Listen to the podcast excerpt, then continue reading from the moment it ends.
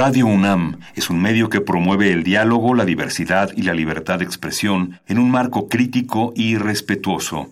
Los comentarios expresados a lo largo de su programación reflejan la opinión de quien los emite, mas no de la radiodifusora.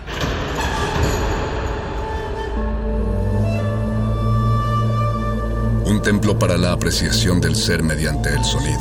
mediante el sonido para nosotros. El sol sale durante la noche. Nuestros gritos llevan la mesura del silencio. Y el descontento está lleno de baile y risas. A todo, incluso a nosotros, nos resistimos. La universidad Ustedes y nosotros somos Resistencia modulada.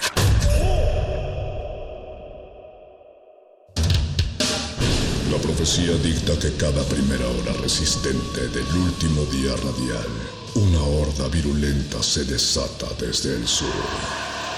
Cuando el momento llegue, tendrá solo dos opciones, ensordecer o gritar. Metálisis. El núcleo más duro de la radio. Viernes, 20 horas, por resistencia modulada 96.1 de FM. Radio UNAM. Experiencia sonora.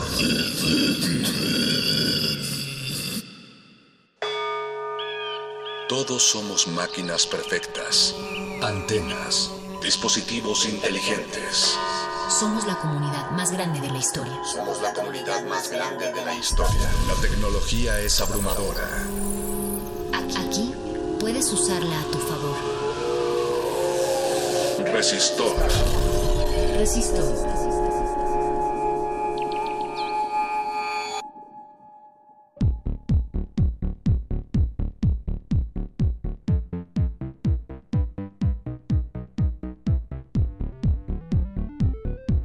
Resistencia modulada da inicio al filo de las 20 horas esta noche de jueves. Les damos la bienvenida a esta sintonía del 96.1 de frecuencia modulada, ya la bien conocida Radio UNAM. También pueden estarnos escuchando por www.radio.unam.mx, asimismo por www.resistenciamodulada.com o en el podcast de Radio UNAM. Yo soy Alberto Candiani, conduzco esta sección de ciencia y tecnología, Resistor esto es una señal. Quiero agradecer a Eduardo Luis por la producción de, por la producción de esta emisión y también al señor Agustín Mulia por, por el pilotaje de esta nave transgerciana que nos lleva hasta los confines más recónditos de esta majestuosa Ciudad de México y por internet a todo el mundo. Les recordamos nuestras redes sociales, arroba R modulada en Twitter, Resistencia modulada en Facebook. Es ahí donde pueden comunicarse directamente con nosotros e interactuar, compartirnos sus comentarios, sus opiniones, sus ideas también. Vamos a soltarles aquí una pregunta en Twitter, si alguien está al tanto de este concepto, este acrónimo, eh, lo voy a decir en inglés, STEAM, S-T-E-A-M, el cual proviene de ciencia, tecnología, ingeniería, matemáticas, arte. Y esto se refiere a un acrónimo, ya lo decía, Science, Technology, Engineer, Mathematics and Arts también. Estas, estas disciplinas se han agrupado desde este siglo ya. Es un enfoque que se está dando desde la óptica de la educación en la cual se pueden mezclar, aprovechar y conjugar estas líneas de conocimiento. Y esto le debemos, se lo debemos a la National Science Foundation en los Estados Unidos, que en la década de los años 90 propuso para atender a una creciente demanda formativa donde se prevé que el alumnado tendrá requerimientos tecnológicos hacia el futuro, futuro que ya estamos viviendo, y que también se preveía la eclosión de una serie de empleos que entonces eran inexistentes, ya lo hablamos la semana pasada, los, los trabajos del futuro. Y así, así es como se gestó este concepto de, de STEAM, el cual tiene como finalidad fomentar una formación científica eh, que sea de manera continua y que esté al alcance de todos en un mundo que pues evidentemente requiere, plantea necesidades y demanda áreas de expertise que tenemos que seguir desarrollando. Desde luego la formación interdisciplinaria, educarnos para el empleo, educarnos para trabajar en equipo, el trabajo por proyectos, incentivar el, el, espíritu de investigación y de emprendimiento por parte de los individuos y de los grupos, pero sobre todo llevar a cabo estas actividades fundamentadas en el conocimiento, en los saberes. También está enfocado el STEAM a la construcción, es uno de los ladrillos de, de la construcción global de la sociedad, partiendo de una comunicación entre lo local, lo regional, lo nacional y lo internacional, así como hacemos aquí en, en Radio UNAM, con la finalidad de encarar proyectos que puedan dar beneficios a un mayor número de, de seres humanos y agregaría por extensión mayores beneficios a todo nuestro entorno, a nuestro planeta, a los animales que nos acompañan y a la vegetación. Recuerden arroba R modulada en Twitter, es donde pueden comunicarse con nosotros, estén prevenidos para la entrevista que tendremos. Traemos a un experto en estos temas de educación y sobre todo en este enfoque de STEAM aquí en Resistor esa será la tónica de hoy. Y demos inicio a esta emisión con algo de música. Vamos a reproducir, bueno, es un género que, que, que surgió en la, a finales de la década de los años 80 en Estados Unidos y en Japón. Este género es conocido como math rock o música rock matemática. Tiene influencias evidentemente de rock progresivo de los años 70 hay por ahí unos tintes, unos dejos de Frank Zappa, de King Crimson, y se caracteriza por la complejidad de sus ritmos y lo raro de sus estructuras. Vamos a escuchar esto que es de Atlas y la pieza se llama Battles. Escuchas Resistor.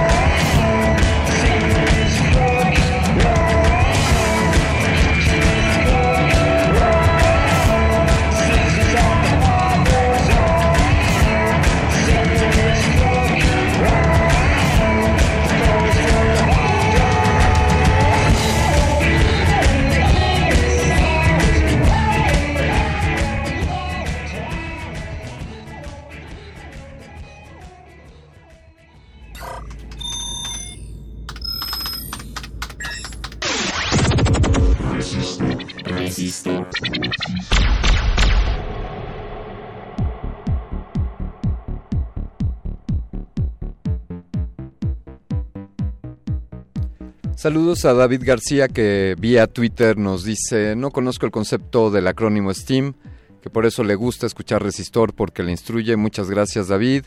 Y sí, está raro esto de estar todavía con luz de día porque somos seres nocturnos, pero aquí nos acostumbramos. Si te dieras una vuelta por acá por la cabina verías que, que bajamos aquí, atenuamos la iluminación para, para sentir que es un poquito más tarde.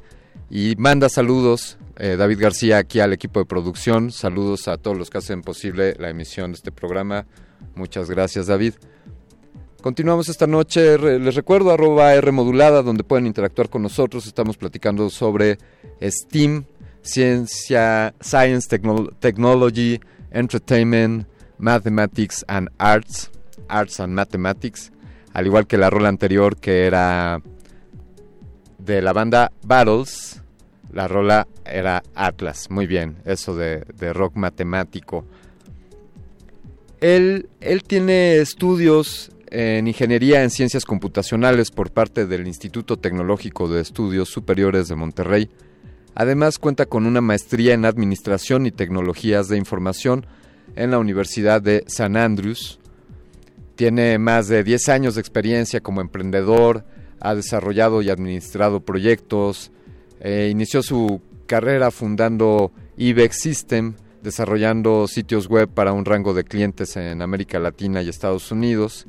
Es alguien que ha dedicado su vida a la tecnología, a, hacer abono y tierra fértil para proyectos en torno al voluntariado, a la cooperación, a la colaboración y sobre todo al entendimiento de este monstruo que está presentándose y creciendo ante nosotros, que es el devenir tecnológico y cómo hacerle frente. Estoy hablando del director de Wiseline Academy, eh, Martín Moscosa. Buenas noches, ¿cómo estás Martín? Buenas noches, ¿cómo estás? Muy bien, muchas gracias. Un gusto tenerte por acá. Igualmente un gusto agradecerles por la invitación y saludos a todo el auditorio. Martín, cuéntanos eh, para, para los que no sabemos del tema, ¿qué es esto de la educación STEAM? ¿Es una, ¿Es una cuestión meramente en torno a la educación o podría llegar a convertirse en un estilo de vida? eh, muy buena pregunta. Eh, es algo que sí, definitivamente empieza en la educación, pero ya es un, estilo de vida, es un cambio en el paradigma de, de vivir de cada uno de nosotros y nace de la, la inclusión de la tecnología a la industria como la conocemos, a toda la industria desde medios, desde turismo, desde cómo vamos naciendo y viviendo con la tecnología, como hace, uh, hace algunas generaciones era novedoso para nosotros eh, encontrarnos con un celular, a, no sé, en la secundaria, en la preparatoria, que eso empezamos a utilizarlo, pero las nuevas generaciones como ya nacen con un iPad, ya nacen con un, eh, una tableta, un wearable, un, dispositivo electrónico de tecnológico, entonces ya es parte nata, nata de nuestro ser y nuestro eh, día a día de lo que estamos haciendo, sin importar ahora sí eh, el, el, nivel socioeconómico. Yo creo que de todos los niveles la tecnología está generando impacto. Y, y sí, ya, ya se vuelve algo a lo que vivimos eh, y por ende también nosotros tenemos que generar una aportación desde el tema de educación, de qué es y cómo se utiliza, porque es una herramienta muy poderosa, pero también es algo que tenemos que aprender a desarrollar, utilizar e implementar en todos los ámbitos en los que estamos haciendo.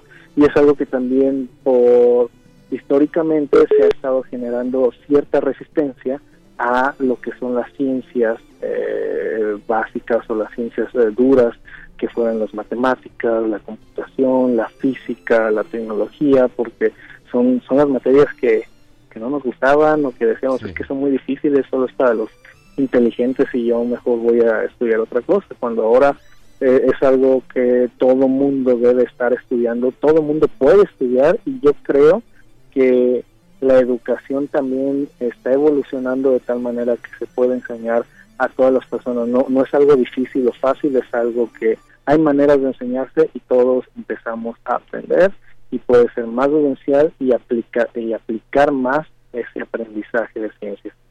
Has, has, dado unos puntos eh, bastante destacables como el, acercamiento a, disciplinas, como ya decías, las ciencias duras, eh, a popularizarlo y hacerlo más genérico. También esta idea de que, por un lado, pues la, la tecnología sigue su, su evolución y, está en nuestras manos aprovecharla de mejor manera y, es por eso también que, la educación es fundamental. ¿Cómo, cómo impacta los jóvenes, los niños que hoy se estén educando bajo este esquema?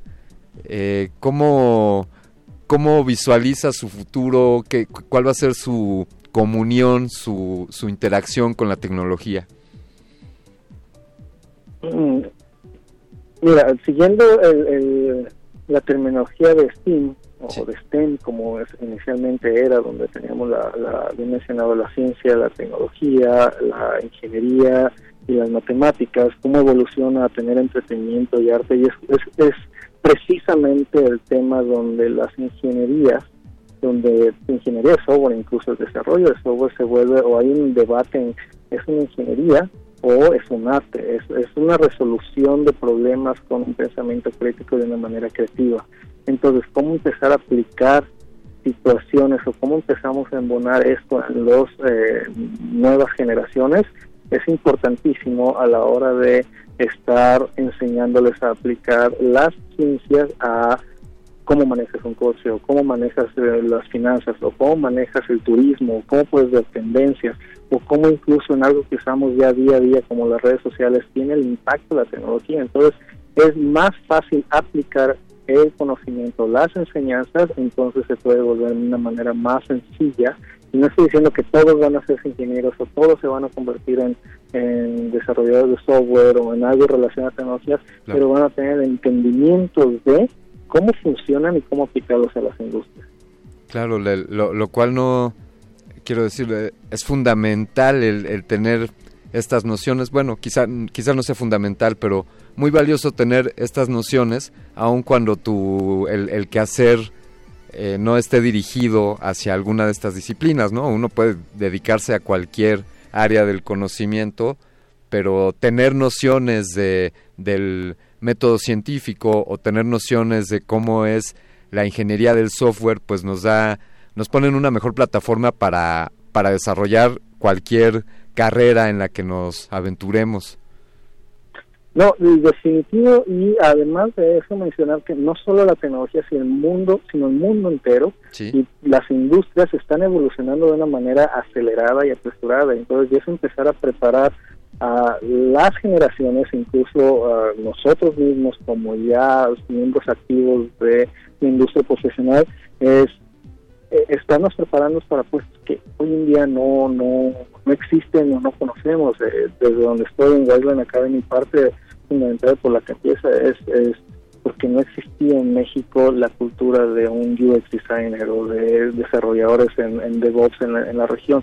Son puestos que yo no, no entré a estudiar a la universidad y vas a ser un UX designer o vas a ser un DevOps o vas a ser un QA o un Data Engineering o algún puesto, una disciplina de las que hoy eh, son familiares pero son relativamente nuevos y siguen naciendo y evolucionando, entonces tenemos que adaptarnos junto con la tecnología a las nuevas habilidades de enseñanza o de aplicación de esta tecnología. Qué, qué buen reto es el de estar estudiando para, para una profesión que quizá aún no existe, ¿no? Estamos, de, bueno, eh, comparto ahí contigo, pero desde luego tú, tú estás en un trabajo en el que si te hubiesen preguntado de niño a qué te querías dedicar, pues no existía quizá la, la ingeniería del software o las actividades que tú realizas. Somos, eres, eres pionero en este camino. Exactamente, y me gustaría decir que somos pioneros, estamos abriendo caminos para que otros puedan seguir los pasos que estamos eh, tratando de abrir, pero no, lo único que estamos generando es más pioneros porque seguimos abriendo caminos y eh, últimamente como ser humano lo que queremos hacer es aportar valor y desarrollar nuestro conocimiento. Y desde la trinchera donde estamos sentados en Academy, en Whiteland Academy, es cómo enseñarle a todo mundo y borrar ese estigma de la tecnología es algo que solo es para los inteligentes o los que eran buenos en matemáticas. Es al contrario, ¿Cómo te puedo enseñar yo a ti a programar? Eh, persona que estudiaste turismo o comunicación y cómo puedes utilizar ese pensamiento analítico y matemático, ese desarrollo que ya has hecho y simplemente a sumar con habilidades para implementar y generar soluciones de impacto a todo lo que estás haciendo. He conocido amigos donde hasta para hacer eh, recetarios de sus mamás y les hacen las vidas más fácil y es utilizar esa tecnología para cosas desde lo más sencillo hasta lo más avanzado que podamos nosotros imaginar. Tú, estás metido de lleno en, en, en eso, en ese tipo de, de experiencias en las que un hijo le puede ayudar a su mamá a sistematizar sus, sus recetas. O cómo, Martín, quiero preguntarte, ¿cómo puede esta, esta filosofía o esta, esta forma de verlo, el, el STEAM o STEM, cómo puede acortar las brechas que existen en cuanto a, a la apropiación tecnológica? Eh, existen las brechas por edades, por niveles socioeconómicos, eh, ¿Dirías que esto puede ser, un, puede ser algo que contribuya a, cortar estas brechas? Definitivamente es algo que eh, me da mucho gusto que ya empezamos a, ver y ser testigos incluso en, nuestro mismo ecosistema aquí en México, en Latinoamérica, como la clase media empieza a crecer más por, por justamente oportunidades que se dan al desarrollo de tecnologías, al desarrollo de estas habilidades donde personas que de otra manera, e incluso es algo que te permite el, el autoaprendizaje, el auto eh, eh, eh, desarrollo del individuo para aportar a nuestro ambiente o ámbito de trabajo y eso está generando mayores oportunidades. También, claro, mayor competitividad, pero con eso sigue el, nosotros estamos levantando el estándar y el ecosistema donde nosotros tenemos espacio. Entonces, estoy de acuerdo que sí puede que, acortar las brechas además, estamos, bueno, estamos al tanto de, de Wiseline como, como una corporación transnacional, pero sabemos que, han escogido México como, como uno de sus principales objetivos. Y, cuéntanos un poco respecto a cómo, cómo ven en México como las áreas de oportunidad para, para este tipo de, lógicas en cuanto a la educación. Es eh, es interesante, eh, como bien lo menciono, es como una empresa de tal impacto transnacional donde tenemos oficinas ya en Asia, en Vietnam, en Tailandia, en Europa, en, diferentes lugares, cómo, estamos generando el impacto, pero aún así la cultura, el, el día a día nace de México porque estamos apostando y desarrollando el talento y generando mayores oportunidades en este ecosistema tan bello y tan lleno de oportunidades que es México. En Guadalajara tenemos nuestra oficina más grande donde cerca de ya 400 empleados de los eh, más de 600 que tenemos a nivel mundial, habla mucho de la importancia y el talento que se está viviendo, de cómo las decisiones y cómo la innovación nace de México y es prueba fehaciente de, de esto mismo justamente, de que no necesitamos estar en un país primermundista para generar innovación. Desde aquí en México, con eh, el liderazgo que estamos manejando en Wiseland, hemos logrado generar no solamente innovación, sino impacto a los diferentes proyectos en los que hemos podido trabajar y millones de personas están siendo beneficiadas por las soluciones que estamos haciendo desde la compañía. Esto nos demanda una responsabilidad de desarrollar la, el mismo ecosistema y gracias al expertise o la experiencia eh, que empiezan a hacer los ingenieros es que Wildland Academy permite dar cursos o compartir esto con las diferentes con las diferentes regiones donde nosotros empezamos a tener licencia. Aquí en México hemos graduado más de 5.000, 6.000, sí, 6.000 este, eh, personas en diferentes eh, disciplinas de tecnología, desde DevOps, desde UX, eh, QA, todo donde nosotros podemos probar ya con, evidencia el expertise o la, el nivel de profesionalismo que, hemos manejado son los mismos ingenieros que comparten con más personas y esto ayuda a levantar, como mencioné hace un momento, el nivel de oportunidades que empezamos a tener en, áreas o regiones que nosotros tenemos. Martín, si, si nos das oportunidad, nos gustaría poner, hacer una pequeña pausa con, música y, y te prevengo de, un par de, de, temas más que nos gustaría consultarte al regresar sobre, bueno, estamos en momentos en los que no podemos fincar en terceros, por decir, en el gobierno, eh, exclusivamente la, la responsabilidad de la educación y cómo entonces nosotros como individuos, el gobierno por su parte y quizá la industria privada, ejemplo ustedes, cómo debemos de interactuar, cuáles son los retos y cómo podemos entre todos mejorar y, hacer crecer a, a, nuestro país. Y también que nos platiques un poco sobre los proyectos en los que estás en Wiseline Academy. Si nos permites, Martín, después de este corte continuamos. Cuenta con y aquí estamos de regreso. Muchas gracias.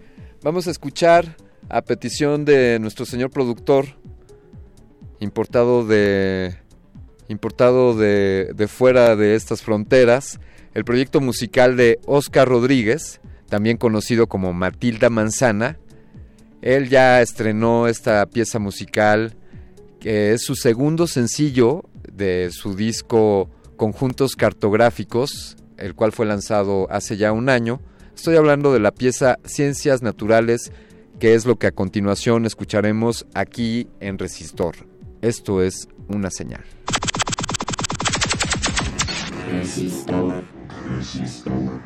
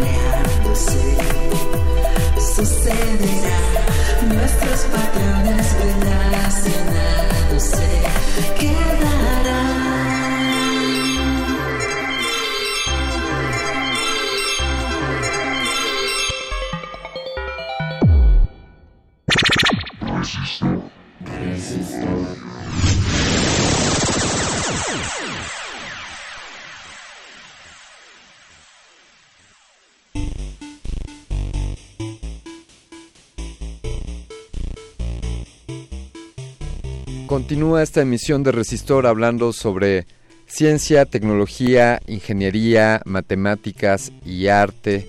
Estamos en compañía vía telefónica con el director de Wiseline Academy, Martín Moscosa, a quien antes de la, del corte musical le hicimos este planteamiento de cómo es que debemos los individuos, la sociedad, el gobierno y la industria privada colaborar o interactuar en esta línea de, este tipo de educación. Martín, ¿qué nos puedes comentar?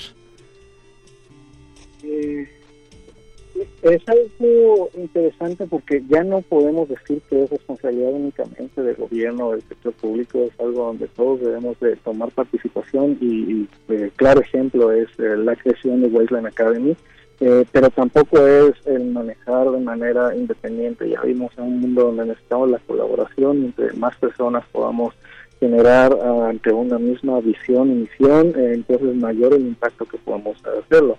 Nosotros en Wiseland Academy hemos tenido oportunidad de colaborar con los diferentes gobiernos en las diferentes instancias para eh, desarrollar programas o poder apoyar de una u otra manera el eh, las plataformas donde podamos llevar este tipo de talleres o, cursos a más y más personas. Eh, entendemos, como mencionaba en el bloque anterior, el, impacto que estamos haciendo a más de 6.000 graduados que ya hemos hecho a través de Western Academy y los cursos eh, gratuitos que podamos estar dando. Pero no solo es qué hace Wiseline, sino es cómo podemos apoyar y cómo puede ser el impacto y la colaboración eh, del sector público, el sector privado, incluso el sector de educación, donde también nosotros hay educación privada con la que tenemos convenios, hay educación pública con la que nosotros también estamos colaborando y podemos generar el impacto. Entonces, sí hay interés por todos en desarrollar más. Hay evidencia, como también se mencionó, en cómo esto está impactando en la economía y en el desarrollo de lo, del país o de las eh, regiones y ecosistemas donde vemos mayor impulso en, STEAM justamente y eh, por ende más y más eh, instituciones públicas o gubernamentales están buscando generar iniciativas que desarrollen este tipo de habilidades en la población. Entonces, vamos, eh, hay un tema que también, y es justamente donde el sector privado o el sector o la industria misma puede sacar mucho eh, beneficio que es el, la manera o la velocidad en la que podemos actuar es mucho mayor a la que entendemos que por marcos o, cuestiones de gubernamentales o legales que tiene que tener más cuidado el gobierno a la hora de desarrollar y es, y es entendible ha, habido durante mucho tiempo pero la tecnología avanza mucho muy rápido. Entonces el apalancazo, el poderse apoyar o colaborar más bien con la industria, eso ayuda muchísimo a poder hacer llegar a mayores personas eh, educación y no estás enseñando situaciones que para cuando ya lo está enseñando ya es obsoleta. Al contrario, es generar innovación en la educación y generar innovación en, las habilidades que estamos desarrollando para poder aplicar y ser punta de lanza eh, como eh, nación, como región y como individuos en lo que estamos haciendo. Claro, sería, sería erróneo eh, fincar en el gobierno esta, esta capacidad, dado que pues no es su área de expertise, sin, sin desdén ni mucho menos, simplemente pues cada quien en su, en su tarea y desde luego el que instituciones privadas o, o de, del ámbito no público como Wiseline pues que colaboren y que interactúen donde está el expertise, ¿no? Ustedes tienen ya eh, conocimiento, ustedes son un grupo de, de profesionales que están inmiscuidos y trabajan en el día a día y qué mejor que el gobierno eh, fomente y aprenda también de, de los que ya saben cómo, cómo desarrollar e implementar. Y además que tienen ya una experiencia probada. ¿Cómo, cómo bueno, está, nos has comentado ya varias, eh, has mencionado sobre Wiseline Academy, los cursos, los cursos que ustedes imparten, cómo funciona para quien está interesado en educarse con ustedes, en, fomentar y, acrecentar sus grados de estudio, cómo se pueden acercar a ustedes, a qué poblaciones se dirige Wiseline. Eh, es muy padre porque la población a la que estamos tratando de llegar es, es vasto y, la misión que tratamos de, implementar, o, digamos, no sé, la visión que tenemos es de poder desarrollar, implementar la tecnología, eh, el enseñar a programar, el enseñar a desarrollar eh, soluciones con base tecnológica a todos, sin importar el, el background que pudieras, técnico o no que pudieras estar teniendo. Claro, tenemos cursos desde más básicos, este, hemos tenido JavaScript para principiantes, hasta cursos de ciencia de datos para personas que ya deben de tener un conocimiento y se hace un, un, previo para poder tomar estos cursos. Eh, cursos mismos que a la comunidad eh, son gratuitos, eh, los estamos desarrollando porque justamente el interés es elevar el ecosistema en el que nosotros tenemos impacto. Eh, actualmente tenemos, como mencioné, aquí en México oficinas en Guadalajara, en Ciudad de México y Querétaro, pero eso no significa que no damos cursos en otros lugares.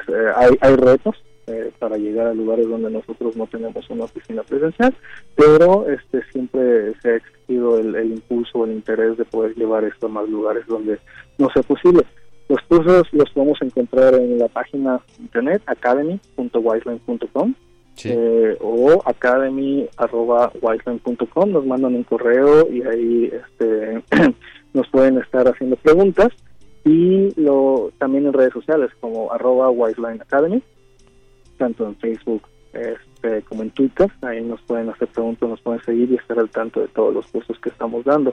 Es, es muy padre porque también algo que nos damos cuenta como empresa es, es mucho el expertise que nosotros formamos gracias a los proyectos en los que trabajamos como empresa, como web.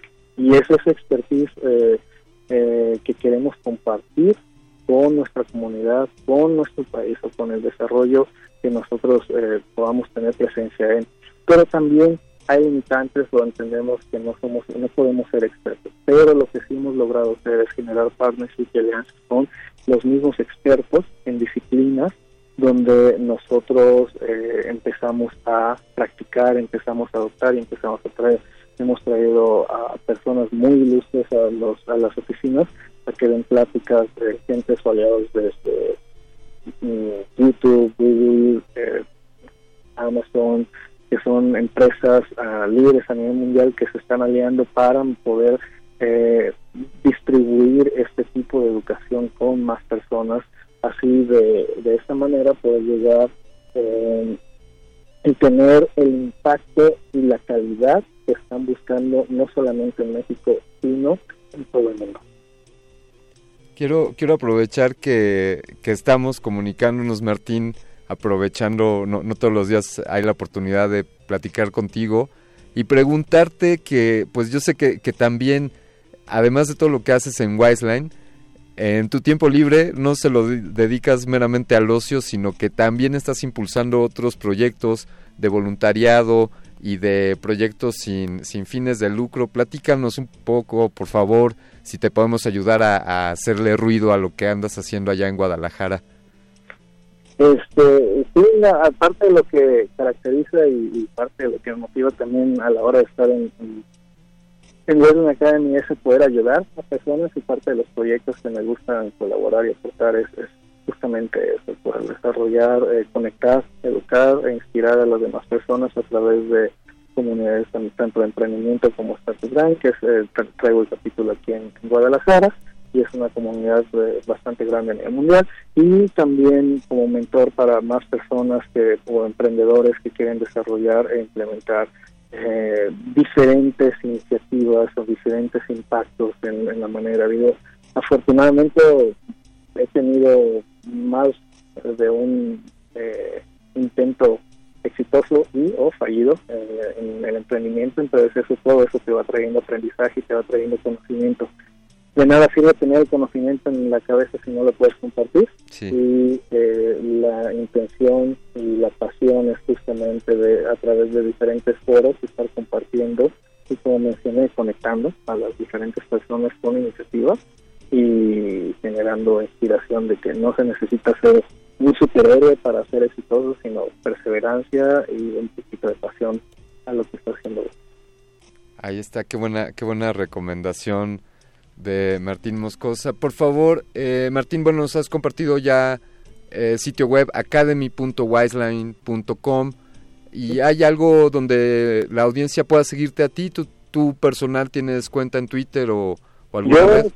Sí. estoy como arroba M Moscosa, de Martín Moscosa, este, en cualquiera, cualquier red social, Instagram, Twitter, eh, Facebook, es eh, como me pueden encontrar, o M Moscosa o Martín, arroba wiseland.com. Martina, ha sido un gusto verdaderamente platicar contigo. Te mandamos un fuerte abrazo y una felicitación por todo lo que estás haciendo. Y por favor, un saludo a Bismarck, a Bismarck Lepe, con quien alguna vez tuvimos oportunidad de charlar. Y también una felicitación para él por estar impulsando Wiseline tan fuerte acá en México. Muchas gracias.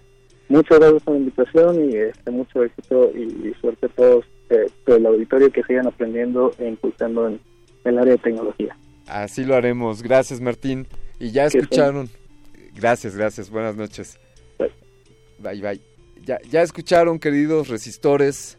Acérquense a Wiseline, no solamente para programadores o para geeks, sino también para otras disciplinas, siempre en torno a, la alfa- alfabetización digital, en torno a esto de la ciencia, tecnología, entretenimiento, artes y matemáticas.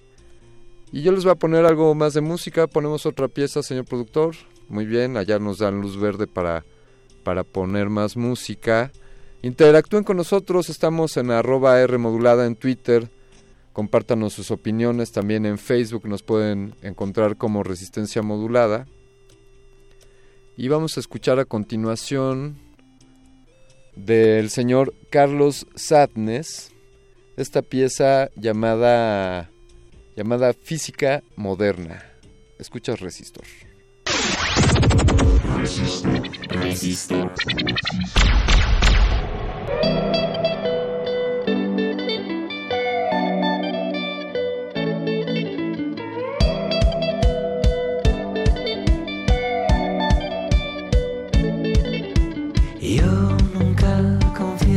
física moderna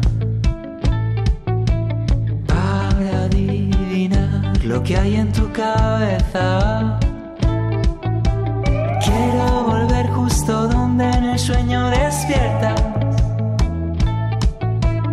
y continuar desde allí esta vida secreta.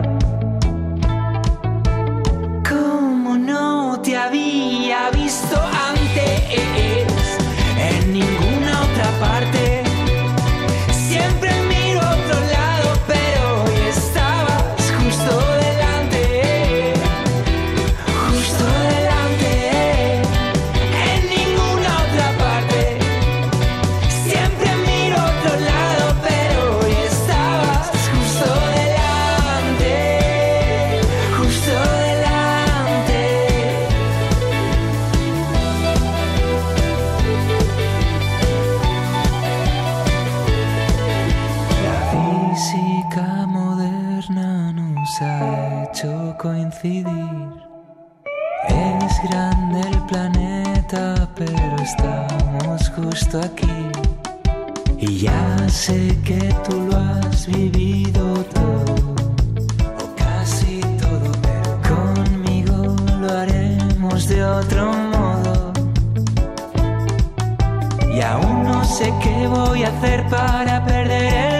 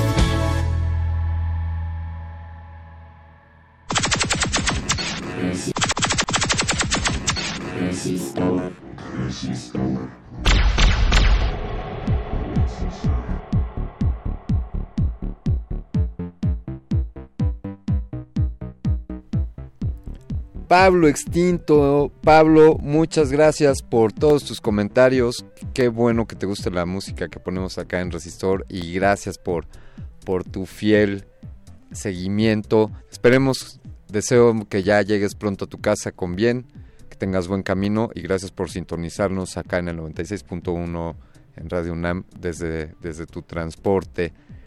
Y sí, habla, pusimos algo sobre sobre de Carlos Sadness, Física Moderna, es lo que acabamos de escuchar. Estaremos, ya viene Voces en el Campus, así es, Voces en el Campus, inicia una nueva temporada, comenzaremos el 5 de septiembre, el próximo jueves, comenzaremos en la Escuela Nacional Preparatoria número 4, allá en Avenida Observatorio, estaremos, bueno, para los que sean alumnos de la Prepa 4, pues espérenos el próximo jueves, estaremos allá grabando la emisión, la cual será transmitida en el horario habitual de resistencia modulada a las 8 de la noche. Y así que ya, ya saben, estaremos allá en, la Prepa 4, donde estarán todos sus conductores favoritos. Quizás esté por allá Paco de Pablo, Apacho Raspi, Iván Yanuche, el perro muchacho, y, pónganle, pónganle cara a, los, a las voces que escuchan aquí en la resistencia modulada. Ya lo saben, Voces en el Campus comienza una nueva temporada. Jueves 5 de septiembre, Escuela Nacional Preparatoria número 4. Yo les quiero compartir sobre esta temática de la cual estuvimos hablando con Martín Moscosa, el director de Wiseline Academy. Ya escucharon ustedes qué, qué buena intervención, qué, qué óptica tan interesante tiene este proyecto de esta empresa Wiseline de fomentar la educación en torno a la tecnología. Ellos desarrollan otros proyectos, desde luego, tienen, tienen un área dedicada a la inteligencia artificial. Bismarck Lepe es un ex Google y es ahí uno de, de, los, de los habitantes de Silicon Valley, no solo geográficamente, sino también intelectualmente. Yo les quiero compartir unas ideas en cuanto a los que están interesados en, esta, en este asunto del STEAM. Ya lo decíamos al principio, esto está encaminado a fomentar la resolución de problemas, a entender el método científico. Y les quiero compartir algunas ideas. Ya dijimos que esto salió originalmente, nació en la Escuela de Diseño de Rhode Island, eh, desde Ciencia, Tecnología, Ingeniería, Arte y Matemáticas gracias a este tipo de educación, los alumnos potencian el pensamiento flexible y su creatividad, los cuales son ingredientes indispensables para la innovación. la educación STEAM hace que los alumnos utilicen el razonamiento basado en evidencia, lo cual proviene del método científico, en el momento en el que llegan a tomar decisiones, con lo cual pueden adquirir confianza y conocimientos para desarrollar las habilidades necesarias para este nuevo siglo. Una de las ventajas que aporta la metodología STEAM es que los alumnos aprenden haciendo, trabajan sobre proyectos y producen y tienen el además del aporte técnico, tienen en sus manos una cuestión concreta, ya sea en debates, desarrollando un proyecto o haciendo alguna investigación. Se pueden utilizar distintas metodologías, la programación puede ser la robótica, o la gamification, la gamificación en torno a la educación, así que también podemos poner a nuestros jóvenes y a los que quieran educar a jugar para aprender. También si estás interesado en las máquinas, en, en la robótica, este es un punto importante en la filosofía STEAM. Algunos ejemplos, bueno, pues por ejemplo, entender cómo cómo se elabora una tinta para escribir en papel y después utilizarla para, para escribir o cómo fabricar papel. Y estas son algunas de las ideas, algunos obstáculos que existen, pues es que no debemos de, de seguir únicamente a la figura del facilitador, el docente deja de ser el Dios que todo lo sabe dentro del aula y se convierte más en un director que orquesta y que combina los talentos de todos los que están participando en ese proceso educativo. Hasta ahí vamos a dejar esta idea de Steam. Hasta aquí va a llegar esta emisión de Resistor. Yo les agradezco enormemente su, su compañía y que nos presten su atención durante esta hora en la cual hablamos de ciencia y tecnología. Me despido, soy Alberto Candiani y los vamos a dejar con una pieza de Neon Indian. Esto se llama Tecno Clique. Escuchaste Resistor.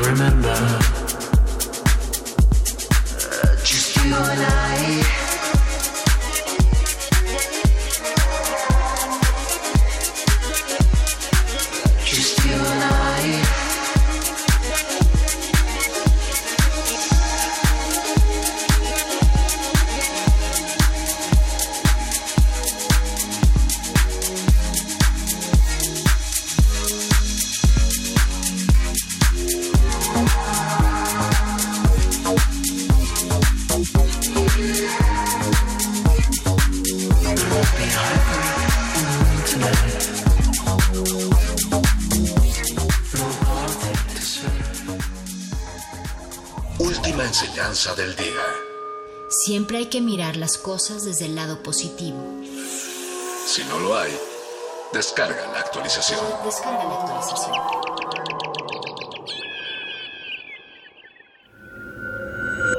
Escuchas 96.1 de FM. XEUN. Transmitiendo desde Adolfo Prieto 133, Colonia del Valle, en la Ciudad de México. Radio UNAM, Experiencia Sonora. Hace un año escuchamos. Voy a gobernar con el ejemplo y con austeridad. Voy a obtener la mitad del sueldo de lo que recibe actualmente el presidente de la República. No voy a utilizar los servicios del Estado Mayor Presidencial. No es para presumir, pero soy un hombre de palabra. Ya desapareció el Estado Mayor Presidencial. Los 8.000 elementos que cuidaban al presidente están en la Guardia Nacional para cuidar al pueblo. Al presidente lo cuida la gente. Los compromisos se cumplen. Primer informe. Gobierno de México.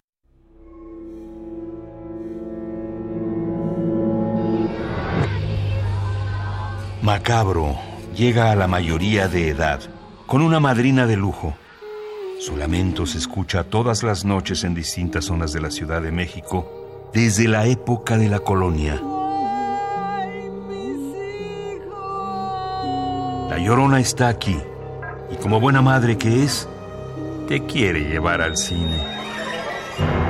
Sintiéndose humillada, perdió la razón y creía ver en cada niño que encontraba a su propio hijo. La Llorona del director Ramón Peón es una cinta mexicana de 1933. En ella se confrontan la superstición y la lógica a través de escenas con algunos de los efectos especiales más vistosos que ofrecía la época. Presentada por el archivo fílmico Permanencia Voluntaria y restaurada por The Academy Film Archive, Cine Fantástico, Filmoteca de la UNAM y The Hanson Institute, ya les dijimos que es la primera película de terror producida en México. Macabro. Decimoctava edición del Festival Internacional de Cine de Horror de la Ciudad de México. Teatro de la Ciudad Esperanza Iris, Cineteca Nacional, Cinematógrafo del Chopo, Casa del Cine, Museo Archivo de la Fotografía, Museo Panteón de San Fernando, Museo de la Ciudad de México, Biblioteca de México y otras sedes. Consulta todos los detalles de esta y otras actividades en macabro.mx.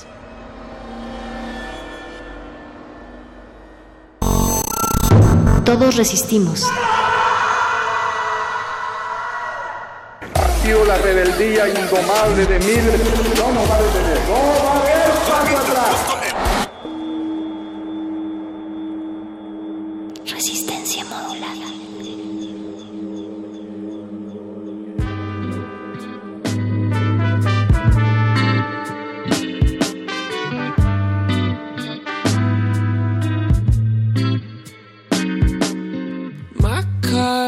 little like you. It's not working right now. Say that we're lovers and we miss our mothers again.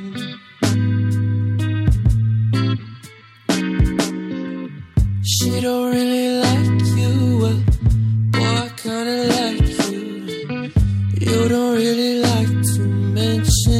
to me. Tell them right out cool, cause no one really likes me. I'm getting used to that. Day by baby, I don't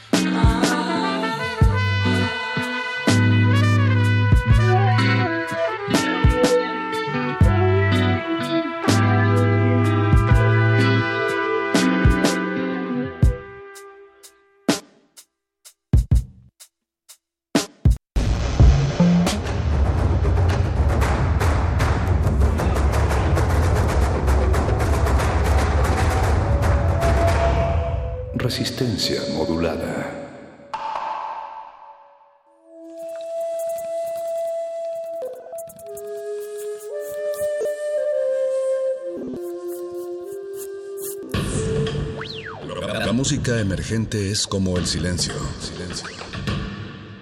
Presente a nuestro alrededor. Pero audible solo para quienes tienen disposición de escuchar. Como todos, en este campo de cultivo. Cultivo de hercios.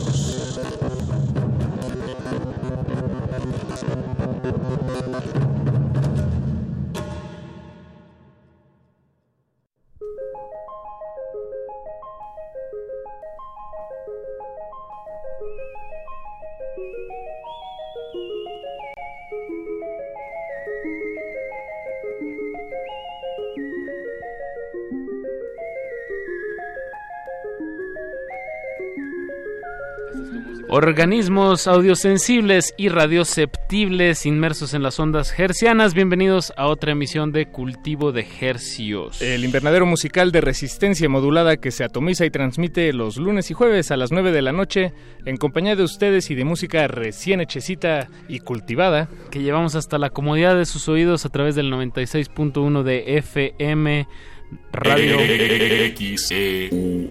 Radio UNAM. La Salvajemente cultural. Exactamente. Salvaje y peligrosamente transmitimos desde esta cabina a todo el Valle de México a través de esta frecuencia y a la aldea global no sé por qué le empezamos a decir aldea global a- al mundo, pero me gusta pensarlo Sí. como una aldea. Ah, fue por McLuhan, ¿verdad? bueno, llegamos a todo el mundo a través de nuestro portal en línea www.resistenciamodulada.com. Les hacen temblar los huesos más pequeños del cuerpo humano. Estas voces. Apache Raspi, su servidor. Y su servidor Paco de Pablo. Esta noche nos acompaña Eduardo Luis Hernández Hernández en la producción. que Siempre es una producción cálida, eh, con mucha atención al detalle. Eh, vaya, es, es que tiene unas manos muy pequeñas, entonces puede meter ahí los soniditos. El que no tiene manos tan pequeñas es don Agustín Mulia, que es el que opera técnicamente y que hace que todo este audio llegue hasta ustedes. Y si se portan mal, les da una cachetada, entonces no, no lo provoquen. No, no es cierto, Don Agus, no es cierto. no es Y en continuidad, Alba No es cierto, Martínez. Agus, Perdón. Apáguele el micrófono, don Sí, no, Agus. no. No, no es cierto. No, don Agustín Mulia, Alba Martínez en continuidad y, y Betoques ahí también. Ahí, ahí está. echando, pues echando la mano en lo que se pueda esta noche. Ahorita está, digamos, tranquilo. bueno, pues muy buenas noches tengan todos ustedes. Bienvenidos a Cultivo de Ejercios. Eh, Apache, ¿qué vamos a tener esta noche? Pues hoy siendo agosto 29, ya se va a acabar agosto, Paquito. ¿Ya? N- No. Ah, sí. ¿Sí? Agosto. No, yo, yo 29. pensé que estamos en septiembre. No, no, Sí. espérate. Sí, sí. Siendo las 21 horas con 9 minutos, pues, pues damos inicio a este experimento radiofónico o rarofónico a veces. Y pues, ¿qué, qué, va, ¿qué vamos a tener, Paquito? ¿Recomendaciones, invitaciones, a tocadas? ¿Qué, qué, qué, qué? Y dime ya de una vez el plato fuerte. El plato fuerte de esta noche es una banda que estaba revisando el- nuestro, nuestro historial gerciano. Nos visitaron por última vez, por primera y última vez antes de esta, en el 2016. Wow. Eh, se trata de Joliet, eh, con quienes estaremos charlando unos momentos más. Me da mucho gusto que se haya asado esta carnita radiofónica. Y bueno, están estrenando disco. eh, y bueno, ya hay muchas anécdotas que queremos que nos compartan. Pero eso, un poco más adelante, porque antes queremos extenderles una invitación. Una invitación y recomendación que creemos que puede ser un buen plato para empezar esta, esta velada Un canapé. musical que en realidad va a estar bastante áspera y distorsionada, pero me Sí, encanta. sí, si cultivo de ejercicios normalmente es PG15, esta noche nos ponemos clasificación C. Entonces, si, si está con algún chamaco, eh, bueno, no, yo no diría que, que lo retire de la bocina, pero no, al revés, acérquelo. Ver, Acérquelo, sí, sí, sí, a que aprenda. a ver que, cómo headbanguea, cómo mueve la cabeza. Pues nuestros amigos de Ultramarinos, eh, un, un blog con un periodismo musical, bueno, en una época en, en el que el periodismo musical y los blogs están en plena... Pues ten- tienen que replantearse o, o se van a morir. Pero bien, Ultramarinos lo está haciendo muy bien. eh, les recomendamos este blog. Nos recomendaron una fiesta que no es este fi- no es este fin de semana, no es este viernes mañana, sino hasta el siguiente, el 6 de septiembre. Eh, va a estar Jesse Bulbo en el árbol, eh, Melt, Mengers y Foe Spector. Eh, pinta bastante bien este evento. Aparte es en este lugar que se llama El Árbol en, en el Estado de México, en Cuautitlán Izcalli. Entonces, pues nos llamó bastante la atención este, este, este cartel, sobre todo porque Melt ya nos ha dado aquí la vuelta. Exacto. Eh, Jesse Bulbo y algo que nos llamó mucho la atención fue Mengers, fue una banda que me tocó ver hace poquito. Y, y, pues bueno, les queríamos hacer esta invitación. Sí, ojalá los podamos traer eh, relativamente pronto porque pinta muy bien este proyecto Mengers. Y, y bueno, y además, Ultramarinos, estamos trabajando con ellos para, para, para ver si les, pues se les abre un espacio dentro de la barra de resistencia modulada, porque ellos tienen el colmillo bien hincado en, en, pues como dices, en el periodismo musical nacional, sobre todo. Lo hacen muy bien, entonces bueno, esperamos ya pronto tenerlos aquí en estas frecuencias. Bueno, entonces va otra vez la invitación para este viernes en 8, es sábado, septiembre 6, viernes Jesse Bulbo, eh, celebrando eh, con Melt Mengers o Mengers, no sé bien cómo se diga, y Foe Spector en el segundo aniversario del árbol, que esto es en Miguel Hidalgo número 275 en la colonia Luis Echeverría en el estado de México, Cuautitlán Izcalli. Pues ahí está la invitación y pues vamos a poner algo de Mengers o Mengers. O Men, men Manger. También podría ser en francés, no sé. El, el tema se llama Intermisión, no le cambie, que vamos a estar aquí platicando con Joliet hasta las 10 de la noche y escuchando toda su nueva música. Cul- cul- cul- cul- cul- cul- cul- Cultivo de ejercios.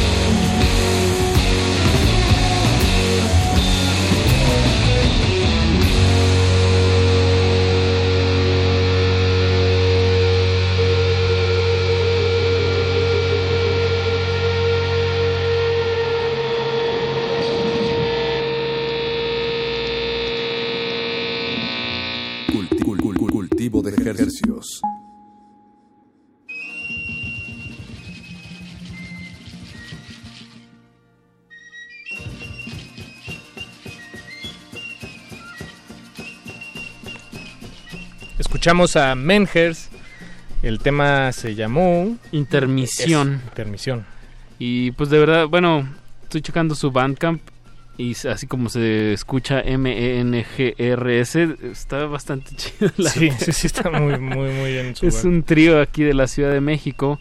Eh, esperemos poderlos tener aquí para estar charlando próximamente. Eso fue la recomendación de esta noche de, de sus servidores. Cultivo de ejercios, cultivando música fresquecita hasta la comodidad de sus oídos. Con todo y tierrita. Eso, ya cada quien le lo lava y, y tiene que confiar que viene con, con agüita de montaña, no procesada. Sí, pero, pero yo tengo un problema ahí con los champiñones, que me gustaría lavarlos, pero entiendo que Se aguadan, se ¿no? aguadan, entonces hay que soplarles, nada más. Ah, un poquito de tierrita, no. Un poquito de tierrita, no, pero los pesticidas son los que me dan. No, pero esos los, los crían en como en cuevas así súper aisladísimas. O sea, está bien difícil que tengan como ¿Sí? bacterias. Sí. Ok, confío en ti, Apache. Sí, yo he visto Confío documentales de eso, güey. Me tra- de hecho, me acabas de tranquilizar mucho mi, mi ansiedad eh, Y Y si tiene mucha tierrita, pues una servilletita y ya. Sí, no tienes razón. Además son muy ricos los champiñones. Sí, venga. Aunque hay gente que es este alérgica a los champiñones. ¿Ah, sí? Sí. Se lo pierden. Sí, vaya que se lo pierden. Pero ahora sí, el plato fuerte de esta noche, Paquito. Que no son champiñones, es Joliet. y le damos la bienvenida a Jopo, a Gastón y a Fernando. Bienvenidos. ¿Cómo están, muchachos? Bien, Bienvenidos hola. de nuevo. Bueno, Jopo es el único que nos había acompañado antes, me parece. En, en, en otra ocasión. Sí. es que no sé si suena, ¿no? No sé. Sí, sí, suena. Sí, está ok, sonando. Sí, ah, sí, sí, hola, ¿cómo están? Ya te estamos escuchando fuerte y Se claro, Jopo. esos champiñones. Bien, ¿no? Se- ¿cómo se prepararían ustedes? O si, si ahorita estuvieran en su casita y tuvieran así unos, una bolsa de champiñones que se fueran echar a perder, O sea, que ya se ven así de que ya están a punto, ¿cómo se los, Uy, cómo se yo, los les- harían? yo los pondría con queso, sí, derretidos con queso. Bien. Al grano. Mantequilla y ajo. Mantequilla y ajo, perfecto, muy bien. Un chilito por ahí de árbol, ¿no? Uy, Para rico, que sí. amarre.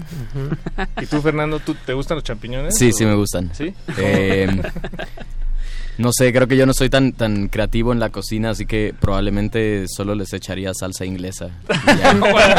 Bien. bien, bien. Me pediría una pizza, les echaría salsa inglesa y luego se la aventaría arriba a las pizzas. ¿no? Correcto, correcto. pues estamos aquí con el 75% de, Do- de Joliet, un proyecto que nace en esta década, a principios de esta década. Sí, 2011. 2011. Este, bien, ¿cómo, cómo han sentido esta transición en, en su música en la década? Pues digo, digo, ya estamos a algunos meses de que se acabe. ¿Cómo, cómo, cómo ha sido esta historia de, de Joliet? ¿Cómo, ¿Cuántos cambios ha habido? ¿Cuántos discos? Platícanos Porque- un poco en, en el general de Joliet. Sí, porque cuando nos vimos hace tres años a- por acá, era otra historia. Sí, Sí, otro disco. Sí, éramos otras personas. Eso. definitivamente. Hasta sus videos se veían distintos. Sí, todo, definitivamente Todo, todo. el sonido, eh, ahora sí, el, el show en vivo, todo, Sí. todo, todo ha evolucionado con, con el paso de, de los años. Y no sé, creo que se nota muy bien como en qué estábamos en cada época, ¿no? Creo que eh, si algo tratamos de hacer es como sacar mucha música, o sea, tener mucho material grabado y eso ha sido como el mejor reflejo de en dónde estamos como personalmente, como banda, ¿no? Emocionalmente. Eh, la mayoría de las canciones o de las etapas en las que hemos estado refleja bastante bien lo que hemos vivido, eh, las, no, sí, los lugares donde hemos podido estar, la gente con la que hemos podido compartir, como que sí somos muy como de así que tomar, ¿no? Un poco de todo eso y ahí hacer la mezcla.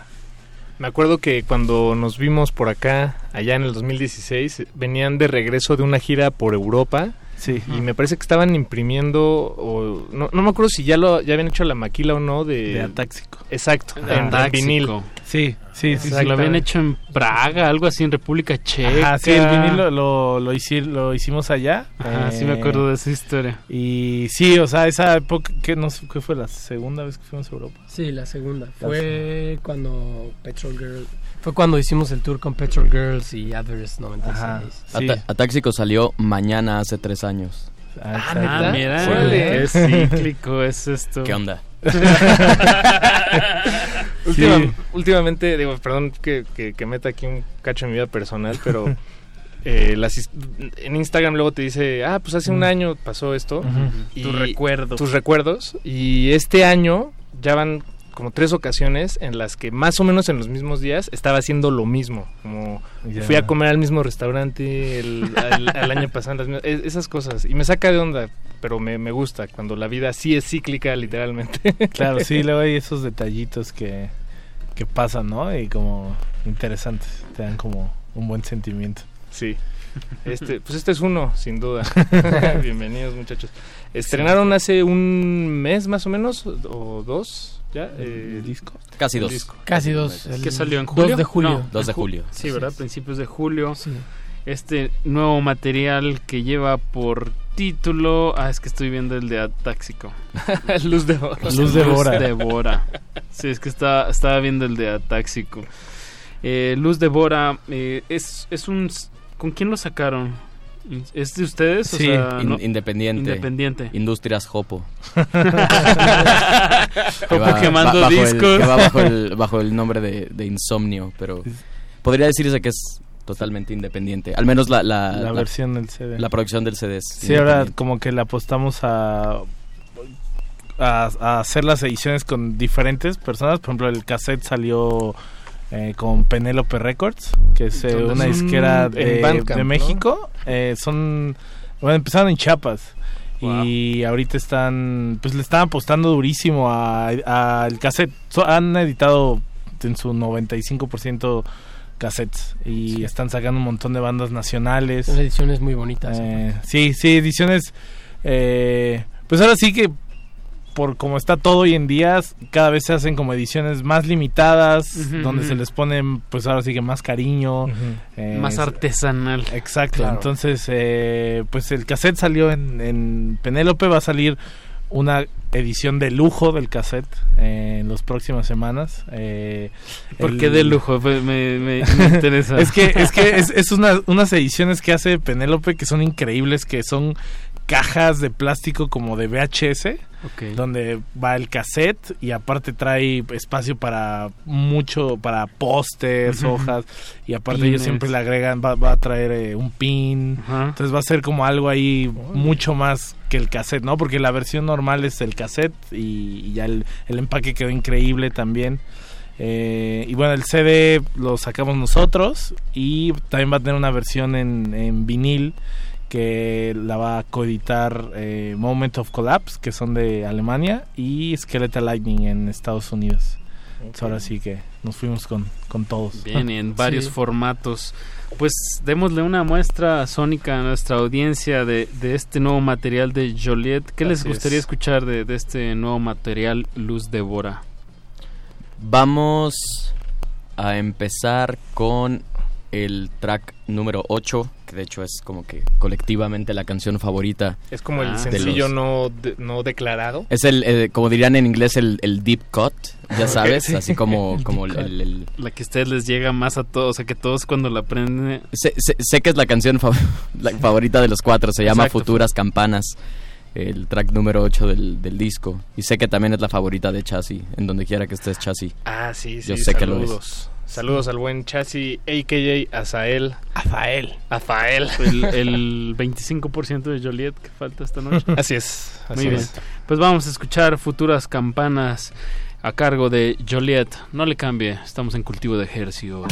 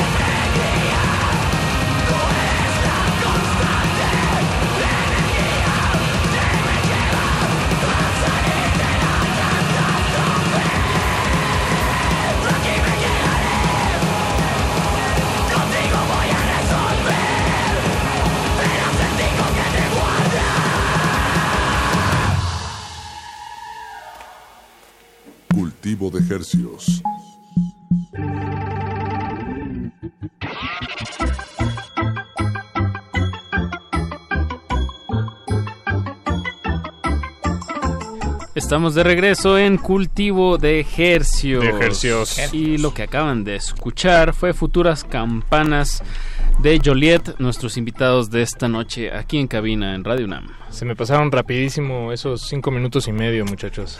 Es que, es que. ¿Cu- ¿Cuánto normalmente dura un show de, de, de Joliet eh, así en escenario? ¿Como cuánto ustedes lo, lo miden? Creo que, creo que mínimo hacemos 45 minutos. Vaya, cuando somos como banda principal. Ajá, ajá. eh, pero también nos gusta, ¿sabes? Cuando la, cuando la respuesta es buena, no- nos gusta también. extendernos y creo que hemos llegado a tocar una hora y media, una hora cuarenta.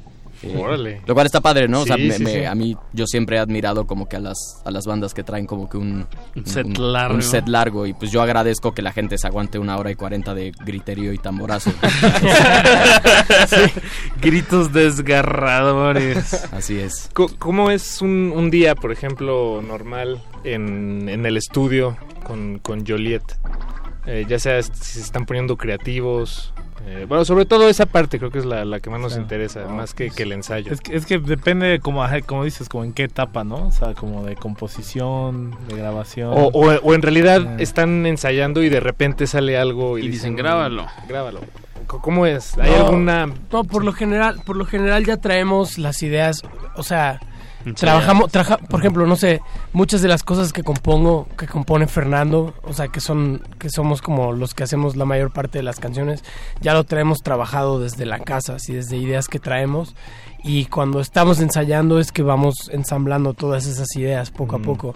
Por lo general ya cuando tenemos en el cuando llegamos al estudio ya tenemos el 90-95% de, de, de, de- Por lo menos las estructuras de las canciones ya están, digamos que nada más faltarían un par de arreglos de guitarra que sí ca- salen sobre la marcha, casi casi, pero diría que es muy poco lo que lo que sale, lo que sale así sobre la marcha. Ok, ok. y- Por ejemplo, este disco, ¿dónde lo, dónde lo grabaron? Eh, Luz Devora. Lo grabamos en, en un estudio aquí de la Ciudad de México que se llama Vesubio Grabaciones, donde... Es el de... Suena. de Miguel. Eh, Sí, de... Cardiel. Cardiel. Cardiel, sí, Ah, allá en claro. Barranca del Muerto. Correcto. Miguel el pana Fraile. El pana venezolano. Así Sí. es. Ah, Sí, claro. el- el- igual el, nuestro disco anterior lo grabamos con, ¿También con él? Con él. Sí, fue como... No sé, cuando empezaba la banda nos costó mucho trabajo como encontrar sonido. alguien que, que entendiera como el sonido que queríamos, que era que es pues sí es un sonido como sucio, pero no por sucio es feo, ¿no? o sea, es, es mucho ajá, crudo, exacto. Pero Pero, no descuidado. Y no sé, la mayoría de gente que como que graba rock como que lo quiere pulir mucho, no sé, y ese sonido no, como que siempre tuvimos problema y eh, cuando llegamos Sí, que tenga su mugrita, ¿no? Ah, Sí, exacto, no, somos, con no somos. Nickelback. Sí, cuando llegamos con Miguel lo cachó luego, luego. O sea, su, su forma de grabar, de mezclar, de, de trabajar, todo fue como así, anillo al dedo. Entonces, eh, regresamos ahora a grabar con, con él.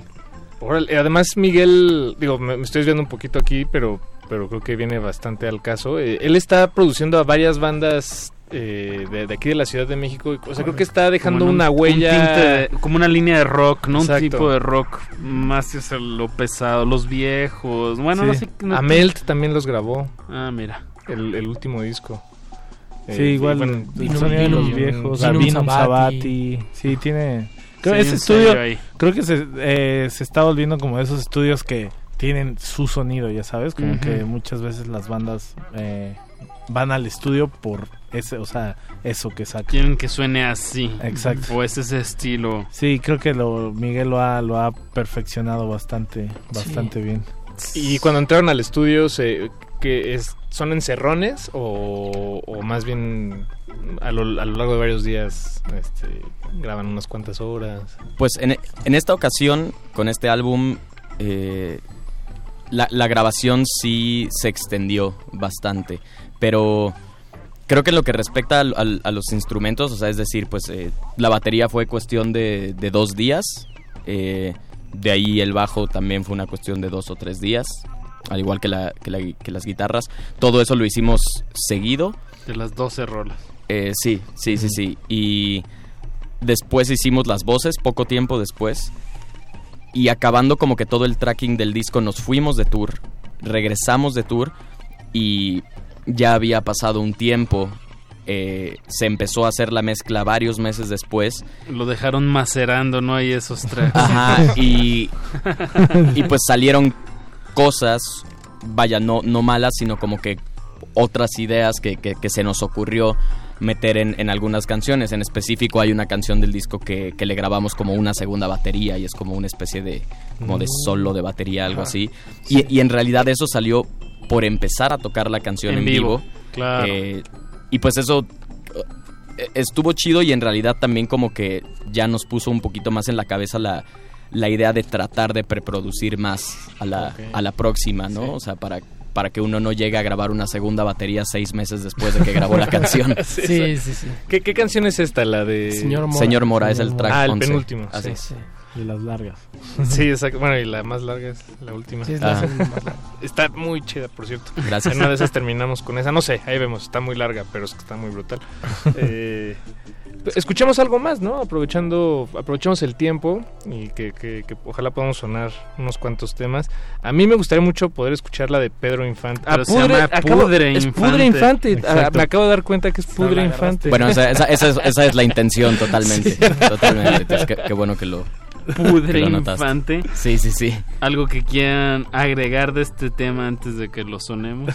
Pues es, un- es muy divertido tocar esta canción. La, la verdad, tenía la idea de hacer algo como. Este, nuestro actual baterista Sael antes tocaba en una banda que se llama Napura.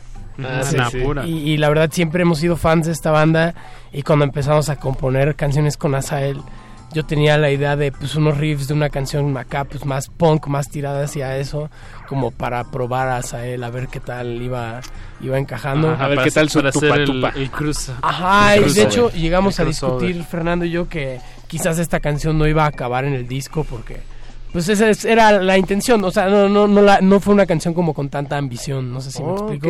Simplemente salió y nos gustó tanto como quedó que que pues acabó en el disco y la verdad disfrutamos también mucho tocarla en vivo. ¿Está bien si ponemos esa? Sí, claro, sí, por favor. Ah, sí, bien, es nuestras buenísimo. favoritas. A mí- Sí, es que la mía también, la verdad. Sí. Me, me gustó mucho. Fue, fue amor a primera oreja. Sí. Este, pues escuchemos Pudre Infante de Joliet. Están escuchando Cultivo de ejercios.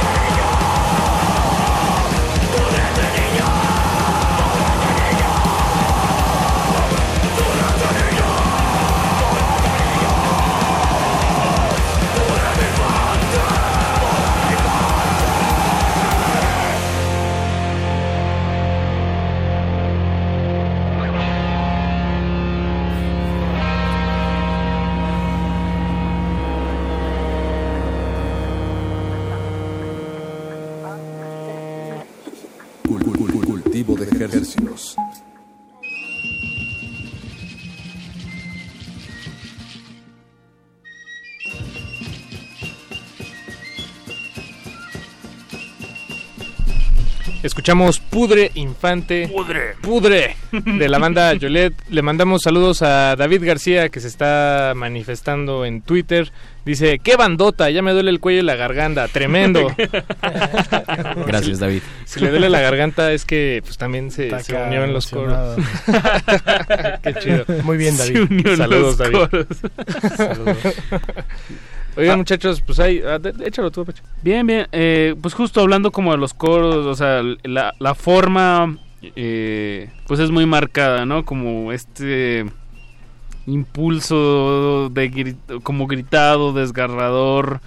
em, creo que pues va, va acompañando, ¿no? Este estilo musical rápido, eh, pues como más hacia el grindcore. No sé, no sé, no le queremos, no queremos hablar de, de, de específicamente de etiquetas, pero eh, me gustaría que los tenemos, ya que los tenemos aquí, como que nos describieran un poco que no- algo sobre la lírica, eh, Exacto, más o menos como por dónde va, porque es un poco más difícil de cachar así a primera oída, ¿no?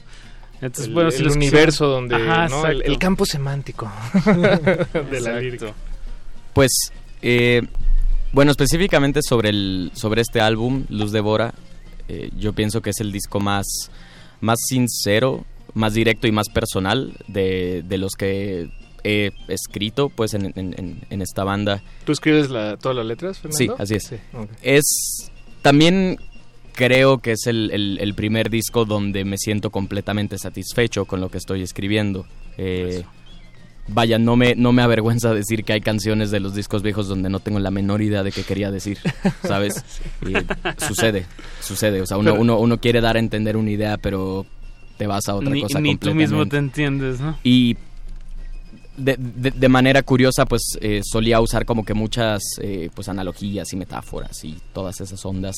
Eh, y bueno, resultaba, o sea, terminó resultando atractivo para los, para los escuchas eh, y que me decían, no, es que me gusta mucho cómo escribes, esta canción me dice un montón. Digo, puta, güey, si supieras que yo no tengo ni idea de qué estoy diciendo. Pero ahí". eso, ¿sabes? Lo bonito del arte, ¿no? Que es como sugerente. No, claro. Y, y, y- y se puede reinterpretar poéticamente, aunque en realidad sea, algo así hasta como dadaísta, ¿no? Digamos, Totalmente. palabras así al azar juntas, ¿no? Sí, totalmente. Vaya, yo, sabes, me encanta de Mars Volta y me encanta a- a The Drive-In y pues, la verdad, eh, este cantante Cedric, yo, Qué vocerrón. O sea, sí que digas, realmente yo creo que el tipo está diciendo algo, pues híjole, Exacto, lo pongo, lo, pongo sobre la mesa, lo pongo a debate, ¿no? O sea, yo creo que, yo creo que le gusta usar lenguaje pomposo y ahí se acaba. Exoskeletal Junction at the Railroad Delayed. Exactamente. Lo que sea, lo que sea que eso signifique. Pero bueno, Deep. la- la- pues las letras son muy personales. eh, entre el año 2014 y 2018, que fueron eh, también de los años más intensos y, y- y activos de, de la banda y también con, con cambios de, de alineación y, y de salir del país, de, de conocer otros gremios musicales, eh, como dirían otras escenas, eh, de empaparnos de otras cosas. eh, en, en- en lo personal, pues bueno, fue, fue un periodo de muchos altibajos. ya, ya, que, que ya se venía gestando desde el álbum anterior, Atáxico, donde las letras también son muy, muy coléricas y como que muy enojadas, pero, pero como que le están gritando a la nada. En, en este disco enfoqué un poquito más eh, por lo que yo estaba pasando y lo que estaba sintiendo, las cosas que estaban sucediendo en mi vida, o sea, eh, eh, pues saben, a, nivel personal, nivel emocional, nivel este relaciones, amistades, familia, eh, todo, to- todo ese tipo de cosas y, y un montón de cosas que llegan y que se van a raíz de que de que haces de la música tu, tu, profesión, ¿no? Eh, entonces, creo que es un disco que habla mucho de, de- pues habla de mucho de frustración, habla de, de- de depresión, pues habla este pues es un disco muy muy dubitativo, de, habla mucho del, del- del miedo a la muerte en un sentido terrenal, en un sentido espiritual también, eh, pero al final de todo eh, como que trata de tener un pequeño dejo de, de- esperanza, ¿no? Y el disco se llama Luz Devora por esta idea de que si la felicidad representa la luz y uno viene aquí para tratar de ser feliz eh, una y otra y otra y otra vez e intentarlo cada día, tal vez esa misma idea de la felicidad puede llegar a ser un poco abrumadora y esa misión de, de conseguir ser feliz pues te termina devorando. Me, Luz devora, me gusta mucho el título. Me, me gusta también cómo está apoyado visualmente. Digo, casualmente empezamos hablando en este, esta entrevista de, de los hongos y cómo los criaderos de hongos en cuevas. Y, y eh, justo la imagen, bueno, describiéndola, a mí me da esta sensación como alguien que está dentro de una cueva viendo hacia un pequeño hoyo arriba donde está la luna. Y es justo como lo que estás mencionando, ¿no? ¿Esa es una Fernando. foto o es un...? Sí, la foto Sí, es una foto. es una O sea, foto y el, y el arte. Ajá, adentro. dentro, en el booklet adentro hay muchas, muchas ilustraciones. ¿De, de quién son? Son, eh, la artista se llama Daniela Vergara. Ok. Está como cositas que hago en Instagram. Cositas que hago, wow. Sí. y to- Arroba to- cositas que hago. son todas eh, acuarelas eh, y son imágenes que nosotros fuimos como juntando eh, que nos daban esta sensación de lo que escribía Fernando, ¿no? De luz, o sea, la luz que te devora. Entonces eh, nos gustó mucho como, como, el resultado, ¿no? Porque algunas las tomamos nosotros, otras las, eh, las fuimos encontrando eh, y, quedamos como muy, muy felices con el resultado. Bien. Bien, bien. Pues hay que Eh, aprovechar el tiempo. sí, Nos pongamos quedamos más- otra, otra rola. Sí, escuchemos... Eh, ¿Cuál hemos dicho? Júpiter... Júpiter Jovial. Júpiter El- Jovial. el track 3 El track disco. 3, exacto. Y aprovechamos para mandarle saludos a el Jesus Leocadio que nos escribe, son la mejor banda, cuando vengan al DF toquen, say hola. Pues ahorita en el siguiente y último bloque Gracias. hablaremos sobre una fecha que tienen el 21 Saludos, Jesus. de septiembre en el bajo circuito. Ahorita daremos, daremos bien toda la información. Eh, y también, y bueno, al ratito hablamos, eh, hubo un episodio que tuvieron este año, ¿no? En el extranjero. Sí. Ahorita hablamos también de eso. Pues vamos a escuchar eh, Júpiter Jovial. Recuerden, están en... Cultivo de ejercicios.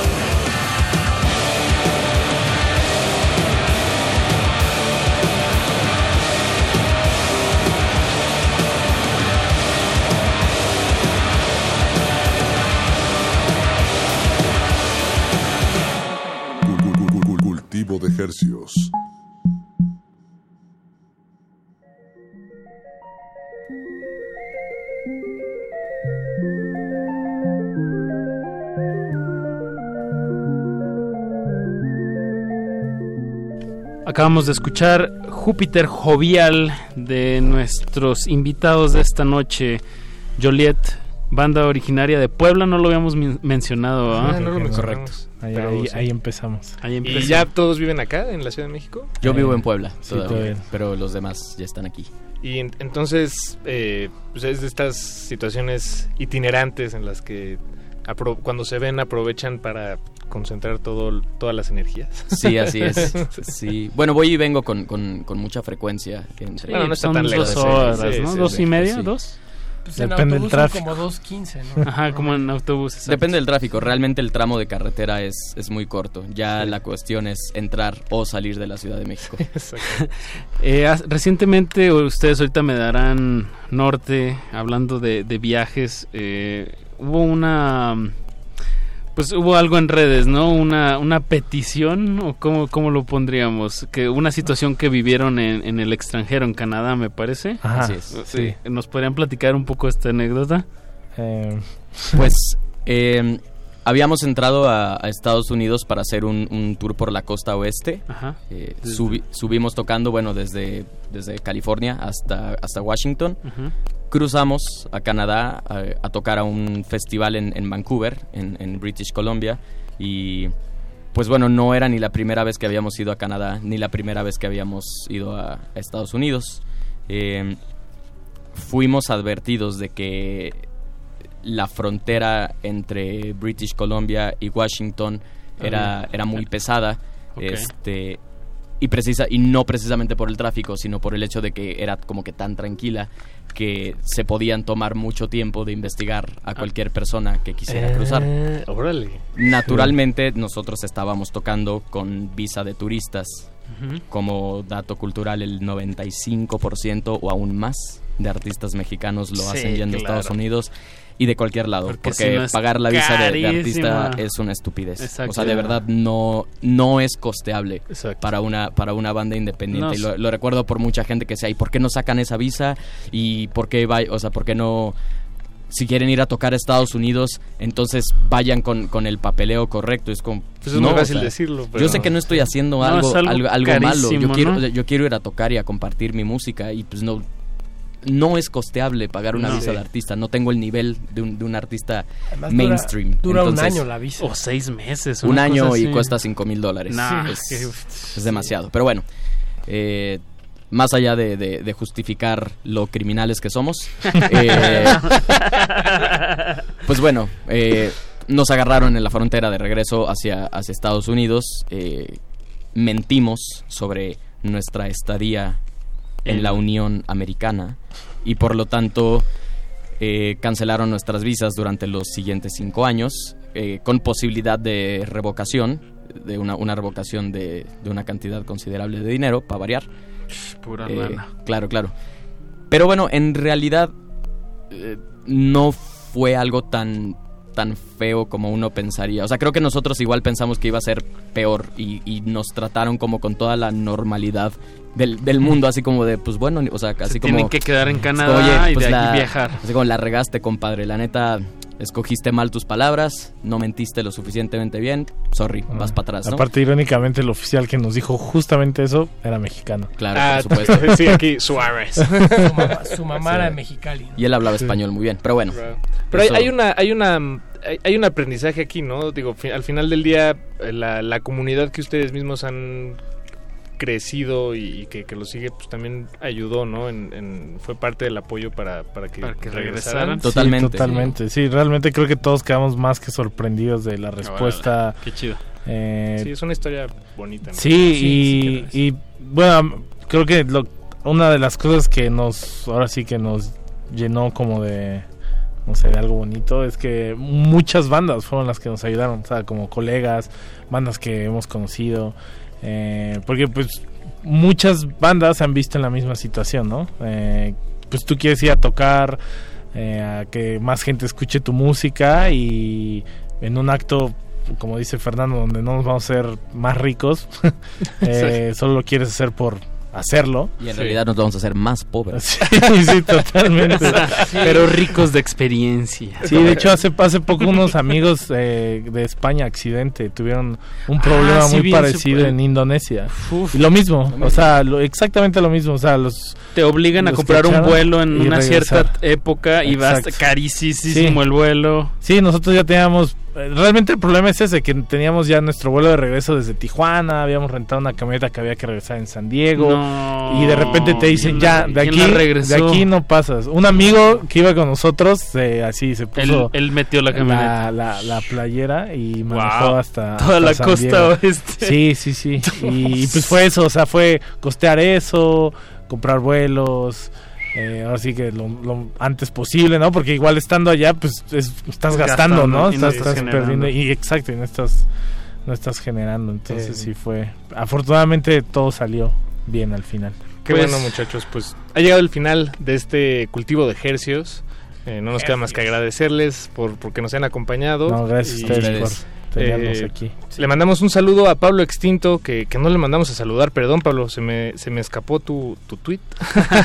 Pero sí te tenemos aquí. Pero es porque estás extinto. Y yo quiero yo quiero repetir que anoten por ahí la fecha de, de Joliet junto con traen artistas de, de España y de Suecia, Viva Belgrado Y Neon de Plogan de, de. Suecia. Así es. Sí, Y- esa, esa como. y también de San Luis Potosí, Zacatecas y. Yucatán. Correcto. Eh, va a estar, bueno, esperemos ya más cercana a la fecha poder hacer algún que sea un Sí, se los telefonazo, recordamos, se los recordamos. regalar Claro. boletos. Va a estar chido, no Sí, pinta Sí, muy bien. muy- Festival de, muy, muy buenas. Festival de provincianos y foráneos. Eso, bien, combinando. Ya no alcanzamos a poner una última canción, se nos está acabando nos el comió. tiempo. Pero muchas gracias, Fernando, Gastón y Jopo, por darse la vuelta. muchas gracias. Y muchas gracias a ti, Paco de Pablo, por No. estar aquí. No, no, no, gracias a ti, Apache. Gracias a Eduardo Luis, a, a Alberto no le agradecemos. No, a Alberto no le agradecemos. A don Agustín Mulia sí le agradecemos. Alba Martínez, también le agradecemos. Y a sobre Cristina todo- Urias también. Le queremos agradecer a la audiencia por, por darse la oportunidad. Y yo aprovecho ahí y le mando un saludo a mi papá que nos está escuchando. Ah, saludos al señor Apache, al señor Apache Raspi. Eh, pues muy buenas noches, los dejamos con Aguas Negras para que vean cómo la radio sí se puede poner al Put- revés. Putrefacta. Vámonos, cultivo de ejercicios, nos escuchamos el lunes. La hora del cultivo debe terminar. Así, el sonido podrá florecer.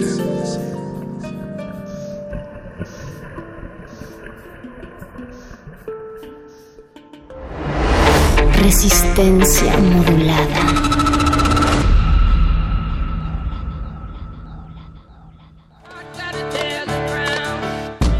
2019, 200 años del nacimiento de Herman Melville. Cuando a Herman Melville le dicen ¿por qué no escribe otra novela de aventuras? Él responde Moby Dick no es una novela de aventuras marítimas, quiere ser una metáfora de la condición humana. Y eso para mí es Moby Dick, una metáfora de la condición humana enfrentada al destino, enfrentada al mal. La ballena representa todo lo que es negativo para el hombre. Vencer a la ballena blanca también es un símbolo de vencer a la blancura, vencer el silencio, vencer la mediocridad. Vicente Quirarte, narrador y poeta, miembro del Colegio Nacional y de la Academia Mexicana de la Lengua. Herman Melville, 96.1 FM, Radio UNAM, Experiencia Sonora. Una expresión artística inventada para darle voz a los menos escuchados siempre encontrará gente a quien representar. En el marco del Día Internacional de la Mujer Indígena, la UNAM te invita a disfrutar del Festival de Hip Hop en Lenguas Indígenas, DJ Mente Negra, El Mágico, Sahash, Janeidi Molina, Mije Represent, María Reina, conducido por Vania Nuche. Jueves 5 de septiembre, a partir de las 13.30 horas, en las islas de Ciudad Universitaria. Entrada libre. Hablemos fuerte y hablemos claro, y nadie nos podrá ignorar. Radio UNAM, Experiencia Sonora. Hace un año escuchamos. Los gobiernos corruptos han dejado en el abandono a los jóvenes. Nosotros vamos a garantizar que ningún joven se quede sin la oportunidad de estudiar y también se les va a contratar para que sean aprendices. No es para presumir, pero soy un hombre de palabra. En nueve meses de gobierno, 930 mil jóvenes están trabajando de aprendices, ganando 3.600 pesos mensuales. Nunca más se les va a dar la espalda a los jóvenes. Los compromisos se cumplen. Primer informe. Gobierno de México.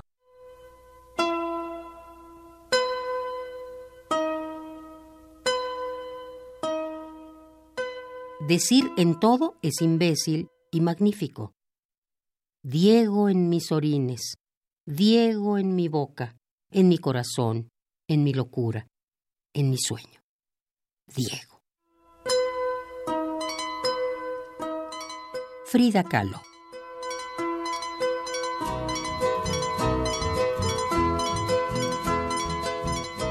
Radio UNAM. Experiencia sonora.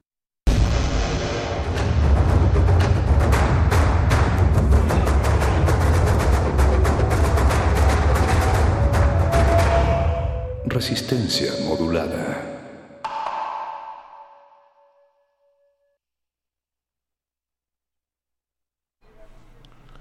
Y si pensamos en esa idea de el río como un flujo constante y el río como una fuente inagotable de agua, entonces podríamos también hacer un comparativo y decir realmente se puede sanear un río.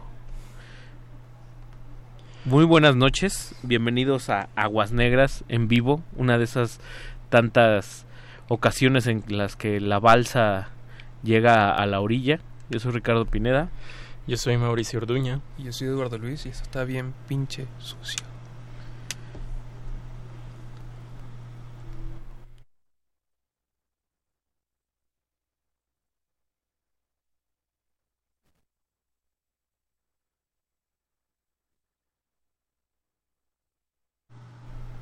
Y bueno, regresamos un poco a la balsa, pensando que ya está lista la balsa, ahora sí. Existen flores en medio de los pantanos. Ecosistemas entre los charcos. La basura de unos es el tesoro de otros. La realidad es una máscara. Y cada una de sus verdades, una historia. Aguas negras. Ensuciamos porque la renovación está en limpiar. Limpiar.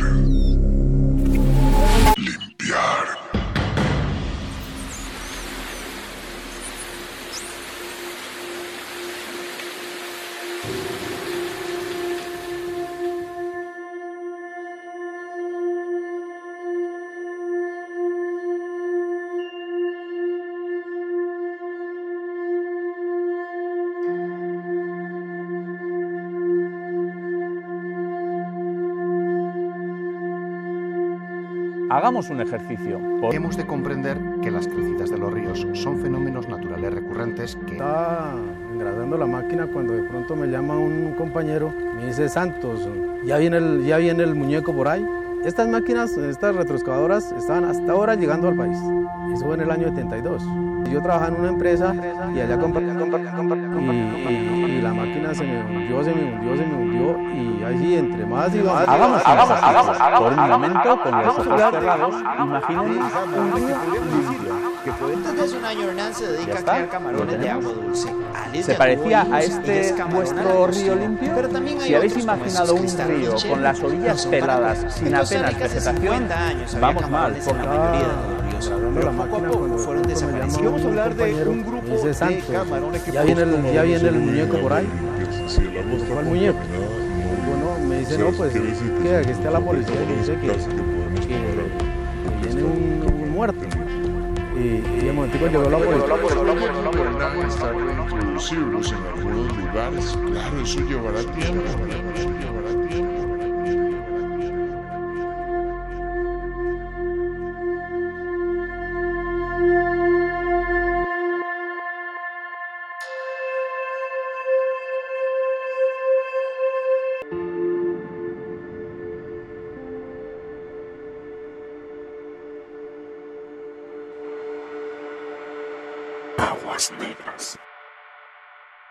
Money, no illusion. Pinning if I'm feeling bougie. 3D money, no illusion. Pinning if I'm feeling bougie.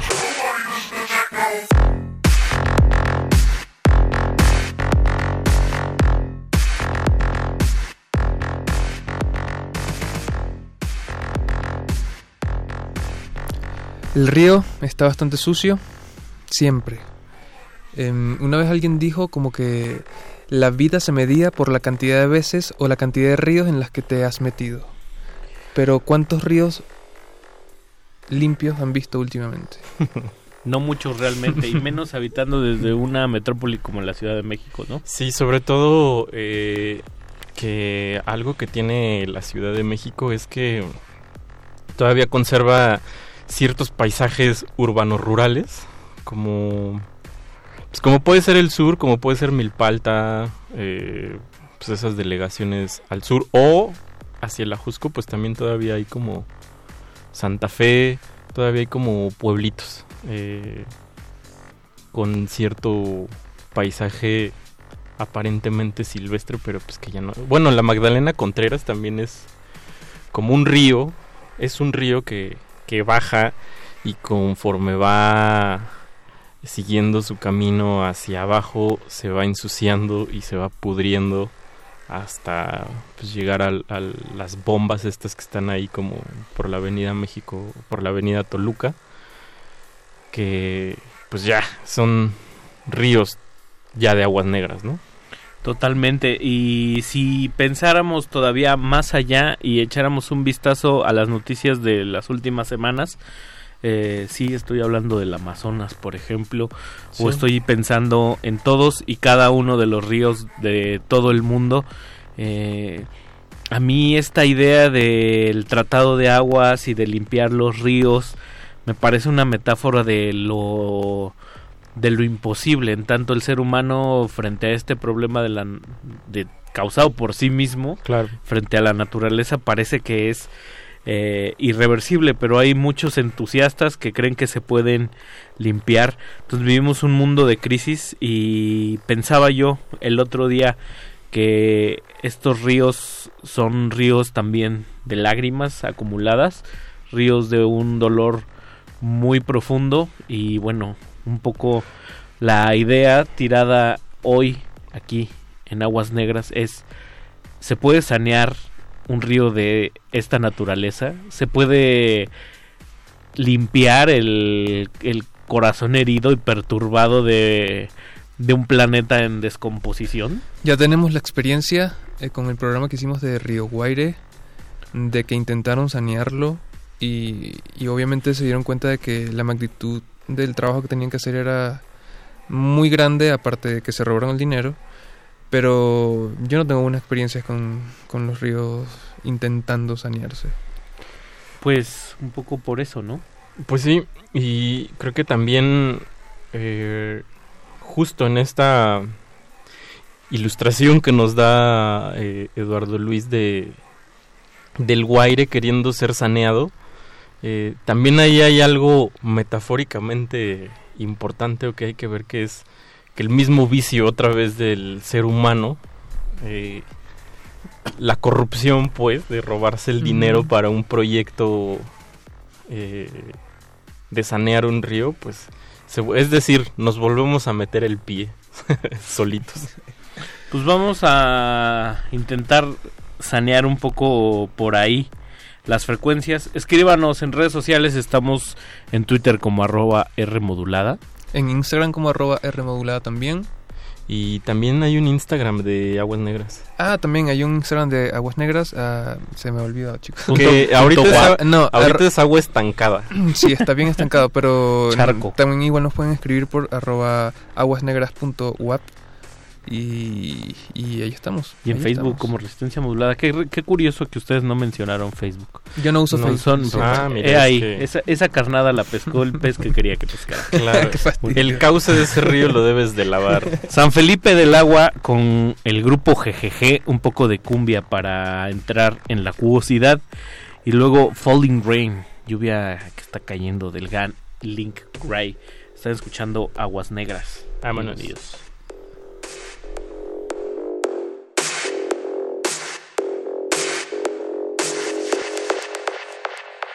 At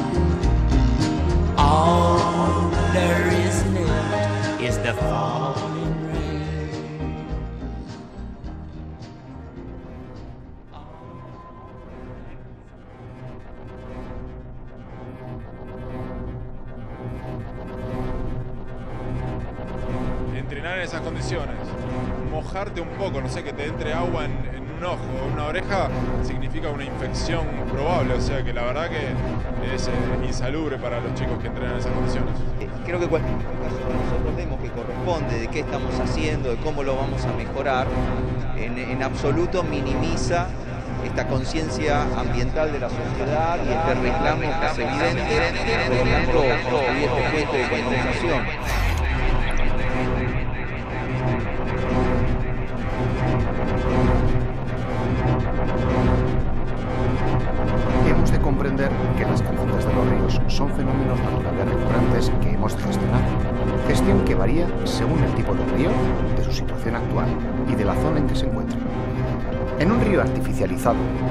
canalizado porque hemos urbanizado todo su entorno, estamos obligados a hacer que el agua fluya sin tropiezos. Por el contrario, a un río natural, en una zona no urbana, debemos dejarlo en paz, dejarlo entero, con sus árboles, sus matas, sus piedras. Habrá que interpretar lo necesario, allí donde antes ya lo hemos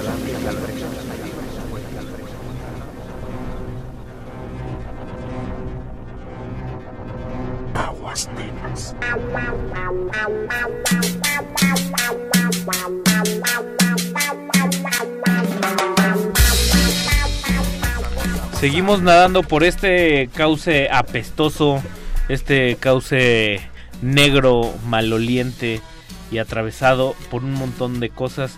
Y alguna vez lo dijo el, el poeta newyorrican eh, Miguel Piñero, que contrario a esas ínfulas del realismo latinoamericano, del realismo, Del realismo mágico, mágico. eh, él prefería bajar a la profundidad del agua puerca de Nueva York y salir con un tesoro de vez en cuando, aunque Claro. eso le costara un ojo menos o un rasguño que, que no cicatrizara. O tétano. O tétanos, Claro. o algo así. Qué ¿Quién bien, qué bien hay? que lo dices porque eso también me recuerda a otro gran artista neoyorquino eh, que también decidió bajar literalmente a las cloacas a, a sacar o para producir arte que es el querido Gordon Mata Clark. Artistas del cielo al revés. Exacto. ¿no? Eh, un, un genio de las fotos. De las fotos intervenidas. Y además de los edificios intervenidos también. Un, un ojo. de los vacíos. Un ojo. Ah, claro, ahora que lo pienso es como un ojo urbano muy. Muy atípico. Pues ahí está. Búsquenlo. Ahí está. Aguas Negras se trata además también de los ríos urbanos, pero también del río pensado como, como un cauce por el que fluye algo. Damos ese vuelo de pájaro. Estamos viendo unas venas, ¿no? Claro, Un cuerpo un- con un unas- torrente. Exacto. Un, Un torrente. sistema nervioso. También. ¿No? Por el. que, que se altera ante el, ante el contexto, con el paisaje, con Y lo que quieras, con el entorno. Ramificaciones, posibilidades de caminos también puede ser, ¿no? Sí, para claro. acá o para acá y si tomo para allá me va a llevar otra vez a es por la izquierda o la derecha, voy por la derecha y me vuelvo a topar que ahora hay tres opciones. Sí, claro. Que hoy, hoy no sé qué estaba viendo, creo que tenía la tele prendida, pero solo se me quedó una frase que escuché. Vaya usted a saber qué estaba viendo, pero dijeron algo así de el respeto y la conciencia del entorno. Que pues, yo creo que también tiene, ahora que tocamos el tema de, de los ríos y de nuestra condición citadina y nuestra periferia entre, entre rural, entre salvaje, entre pues, marginal si quieres. Me viene mucho, también. o marginada, me viene mucho a la cabeza esa frase que escuché de hay que ser conscientes del entorno y, Y- respeto con el entorno. Y muy raro porque cuando vamos de vacaciones a ahí donde está el río, Híjole. decimos la basura aquí en la bolsita, no hagamos conciencia, por favor, y todo muy bonito, pero llegamos a casa y el shampoo. Sí, claro. ¿no? Y lavar los trastes. Pasa un poco con, con la idea con la idea del, del turismo, ¿no? Todo se pinta muy bien hasta que medio te pones en conciencia un poquito en el lugar y dices, chale, o sea, estamos jodiendo este entorno entre basura, entre plástico, entre... o sea, Entre pasos. Claro, co- eh, entre pasos justo, porque también, no sé, o sea, estos arrecifes donde la gente la llevan en masa a bucear, los pisan, los, o sea, no sé qué nos pasa. Y pensar una vez más también la idea de río como el preámbulo a un problema mucho más grande y contenible que es el mar. Claro, Porque Que al final que- todo el termina en el mar. Todo Exacto. desemboca en lo universal, se podría decir, ¿no? Todo En va lo- hacia el mar. Claro, y al, al origen, ¿no? También podría ser. Y pues saludos ahí en, en redes sociales a la gente que nos está escuchando. Pablo Extinto ya nos escribió, Pablo, muchas gracias. Pablo Extinto dice que ya lleva un par de brebajes extraños en su cuerpo, a ver si no se duerme. Eh, saludos a Eduardo Luis, que nos está compartiendo una Ese- ese foto. soy yo. La met- metaguas negras. y bueno, vamos a lanzar un par más de temas. Oye, Arroba- oye, ¿qué, qué tema este de... El de Link Ray. Sí. Muy vaquerito. Fue eh, rolas pensadas para sanear corazones Sí. heridos, para limpiar eh, Cauces. cauces, como los acosiles. Como los acosiles. Ah, bueno, tenemos por ahí algo preparado con los acosiles. Tengo un mensaje de voz de Paco de Pablo. Y ¿Quieres- tengo- y tengo miedo de darle play porque Estás, no sé. estás preguntando si, si, si legitimamos que ese mensaje pase. No, obviamente tiene que sonar. Ya. Seguro, seguro te va a pedir papas o algo así. A ver. Híjole. Le voy a bajar al fondo. a ver. Está ya Muy Paquito de Pablo. Muy Qué Paco de. Pablo en el río. En o sea, fue de aquí salió a echarse un chapuzón.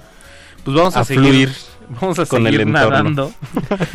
vamos, nos vamos hasta Venezuela con Fernando Iboski y esto que se llama Barcos de papel.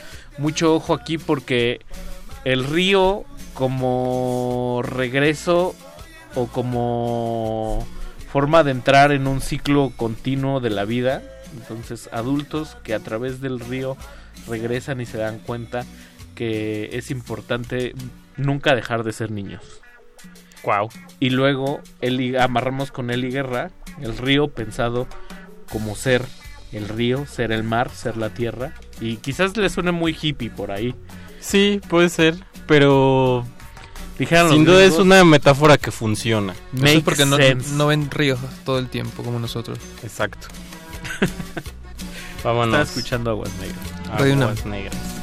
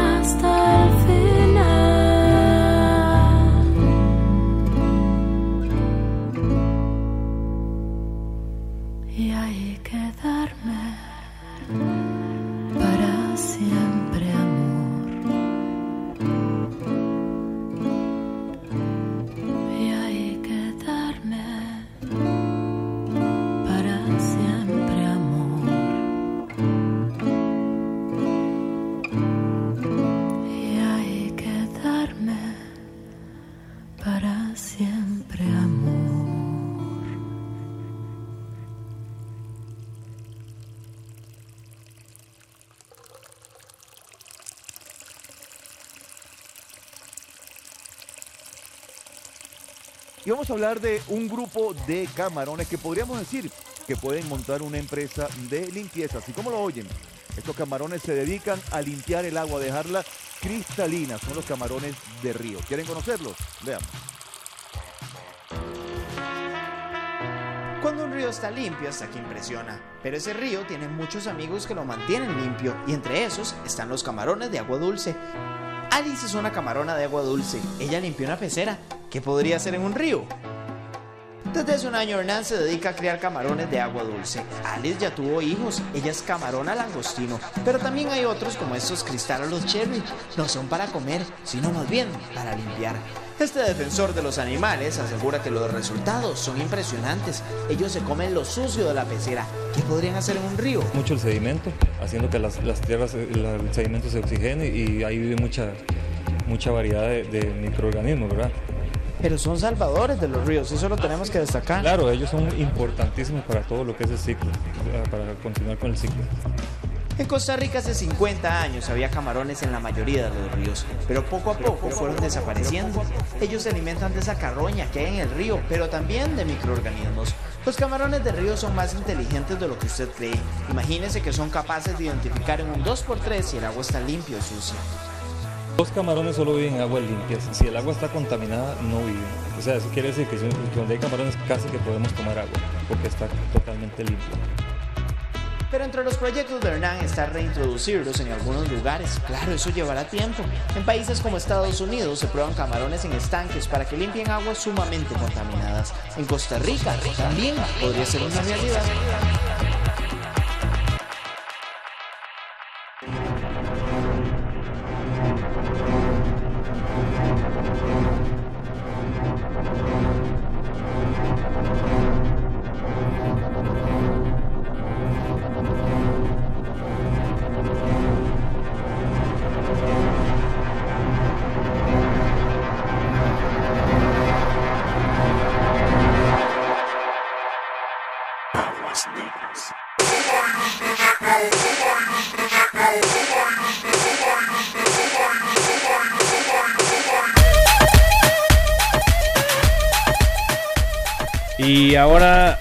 Eduardo Luis tiene la espantosa tarea de seguir remando mientras Mauricio y yo eh, pues nos comemos unos huevitos duros con chito y, y, gu- guardamos la basura en la bolsita. Sí, pero también una ensaladita de acosiles.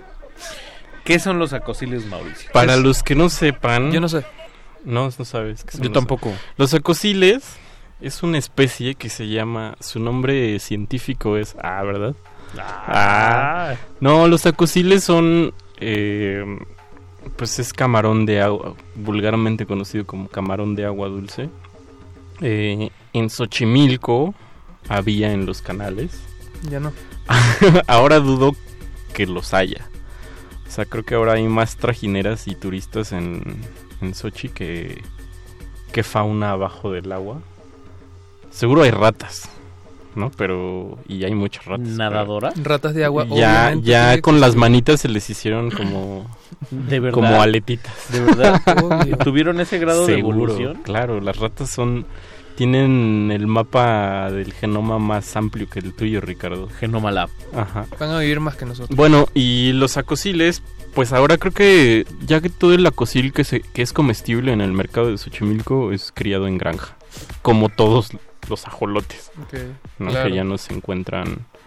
Y, y bueno, también ha habido una, así, unas plagas de pilapia o algo así, se llama esta plaga de pez que pues, crece, bueno, se reproducen demasiado y pues, se vuelve un medio un desequilibrio en el ecosistema que pues también es bastante grave. Pero ahí está, ¿no? También la idea de el río como autocuidado.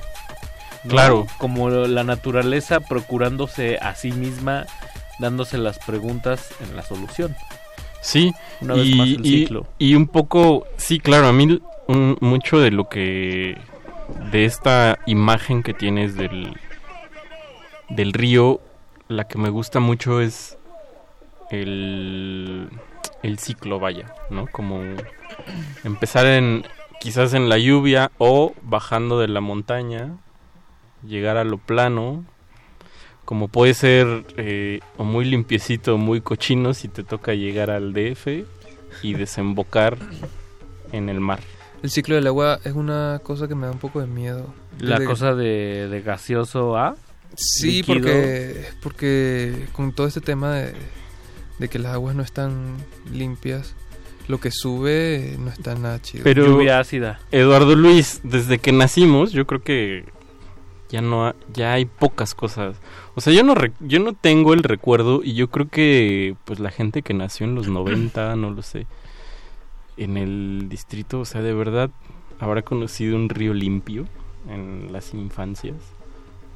O sea, es difícil, yo creo, ¿no? Mucha de la generación previo a los 80 hablaban de ciertos ríos donde se podía nadar y donde se podía pescar y había ciertas especies y de cara después de los 90 hay todo un ecocidio en torno a los Los, a los ríos. 80, que es más o menos medio nuestra generación, balconeándonos, este pues también ya encontró un, un paraje desértico o, o en vías de extinción.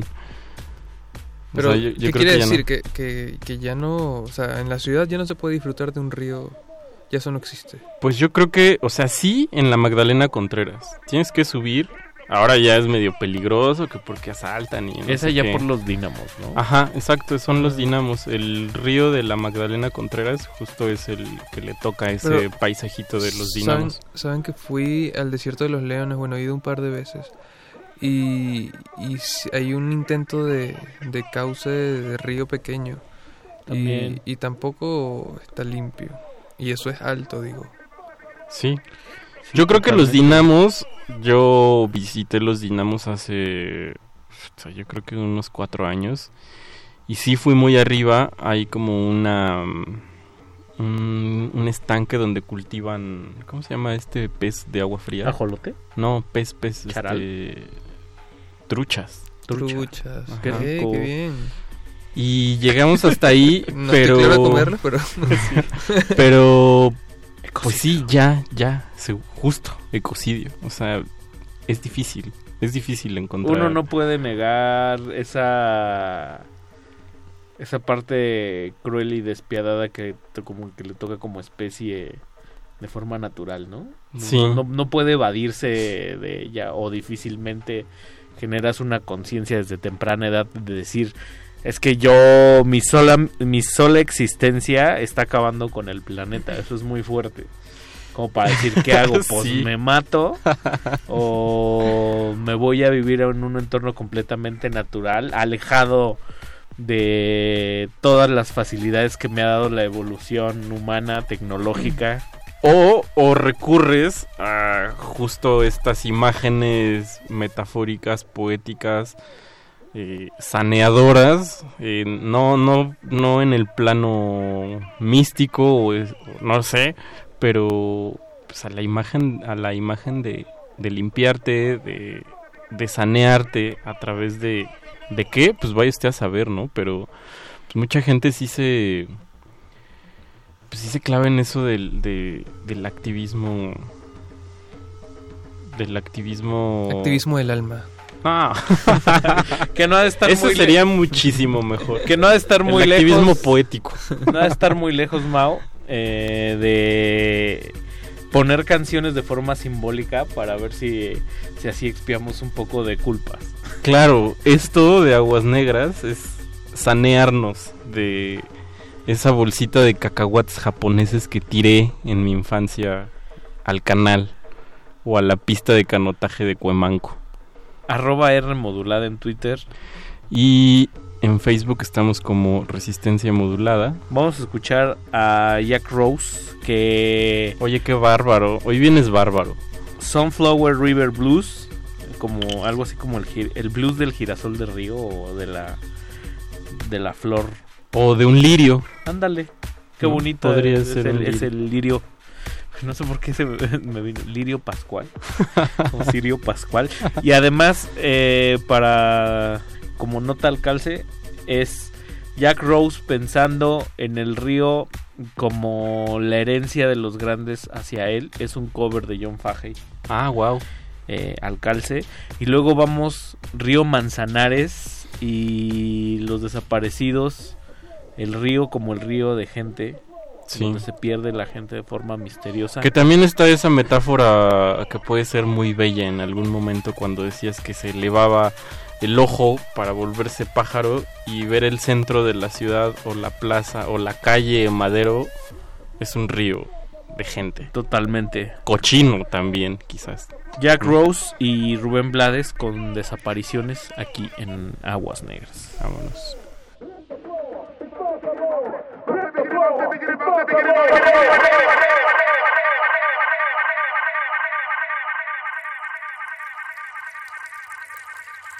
Aguas negras.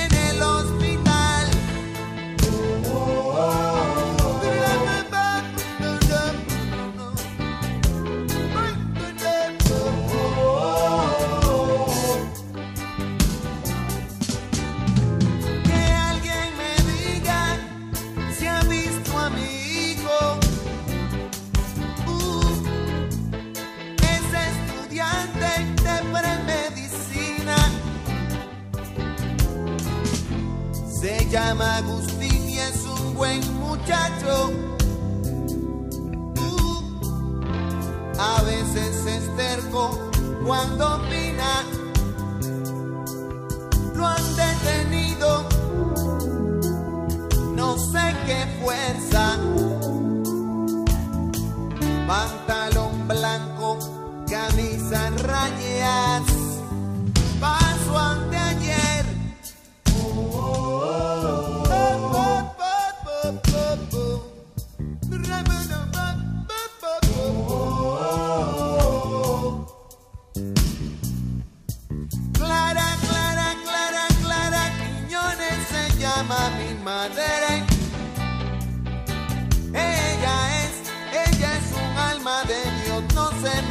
con nadie.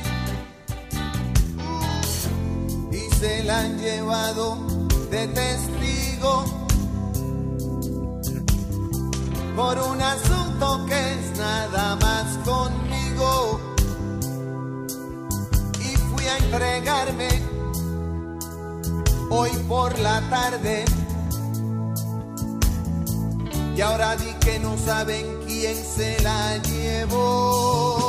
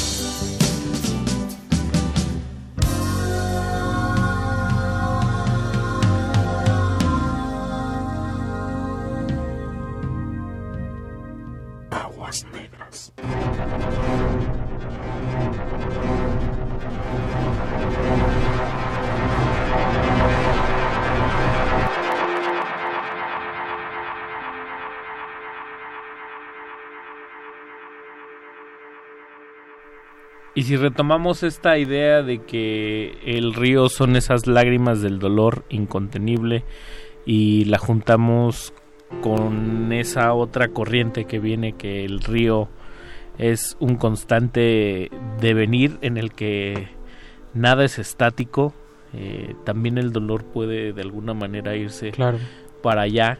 El digamos que el dolor como lago es imposible, bueno, no es deseable. Un lago del dolor.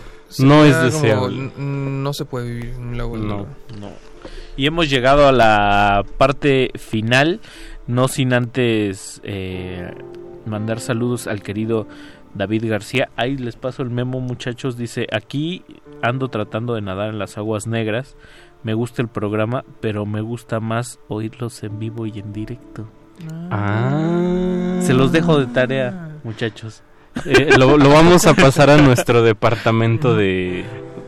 Como dice el jefe Gorgori, dejo lo apunto aquí en la libreta.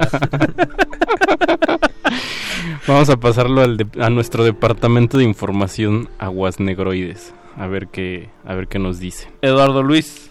Eh, perdón, eh, un momento rápido, nos acaban de preguntar que si vamos a poner la lista de las canciones y en efecto vamos a Sí, poner la claro. lista de las canciones.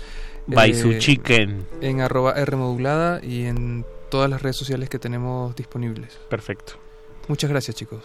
Eh, escuchamos a Rubén Blades, oye. Guau. Seis minutos. Qué brutalidad. Seis eh. minutos de una pieza donde encontramos reminiscencias o digamos en este cauce ahí dil- están diluidas eh, muchas referencias, bueno, no referencias para Rubén, sino que él fue tomado como referencia. Eh, o sea, está Red de 14, me sentí un poco engañado. Está hasta Maná. Hasta Maná. Maná. Está el reggae. Yo creo que la escuché con Sí. Maná, en serio. Está hasta medio... Me bueno, si está Maná, está Police. Están los Cadillacs. Están los Y Cadillacs. con los Cadillacs es con los que nos vamos a despedir. En la única canción que nos vuelve locos de los Cadillacs porque no se parece a los Cadillacs. Exacto. Es un jazz brutal, oscuro, que se llama Niño Diamante. Bueno, a mucha gente no le gusta porque es fastuoso y los Cadillacs siempre son fastuosos. Pero aquí... Son cansados. Son cansadísimos, además Son con esa agudeza de Vicentico, pero bueno. Sí. Pero ese es- Vicentico, ey, Vicentico es muy bonito siempre. Siempre y cuando Siempre y no esté... Ah, no es cierto. Bueno, y aquí el río para despedirnos es un poco un dramático. eh, el apocalipsis, que caiga hoy Mendaval, Trueno Cris, un temporal. Un temporal. Es el río como desastre. Eso también es una metáfora muy bonita. El río que se desborda, ¿no? Como. Como. También, justo, como, como una consecuencia de una mala administración. Pues vamos a De escucharlo. tus vicios, Ricardo. De tus vicios, horrorosos De, tu- de vicios. tus. De tus necesidades. Mauricio Orduña. Ricardo Pineda. Eduardo Luis Hernández. En los controles José de Jesús Silva y en la producción el querido y amado Betoques. Bebeto. Bebeto. Bebeto. Buenas noches. Descansen. El próximo jueves.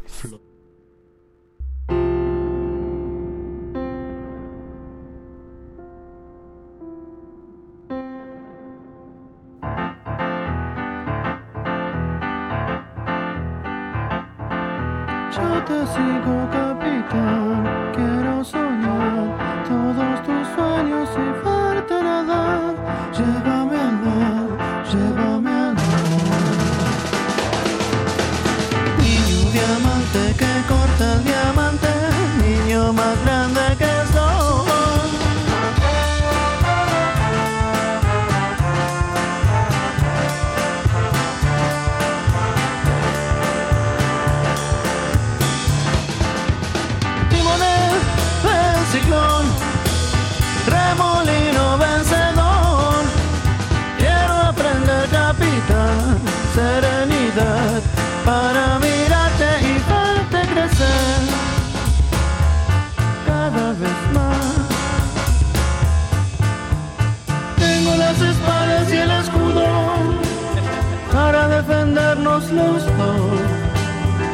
Proteger tu cuarto azul.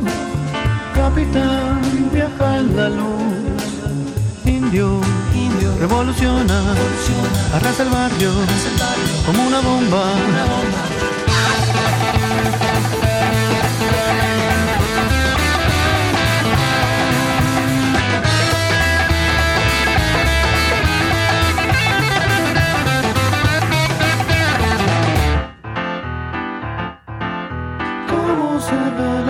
de tu lugar, casas gigantes y la inmensidad de tu mirar, de tu mirar.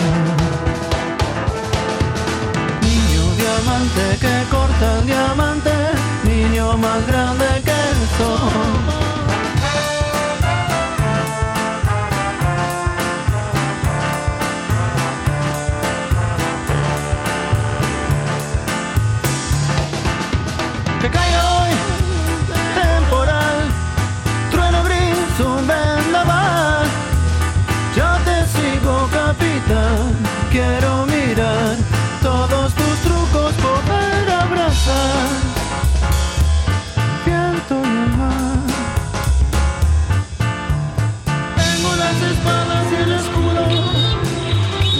Defendernos los dos, proteger tu cuarto azul.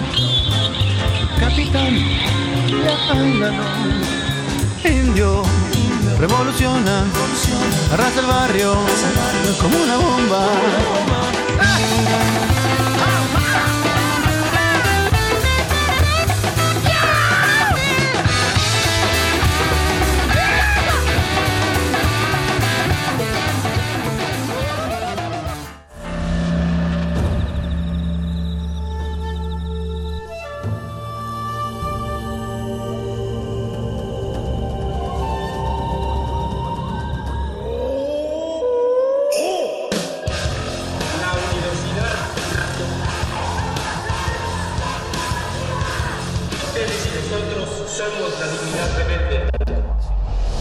Modulada es una coproducción de Radio UNAM y El Universo.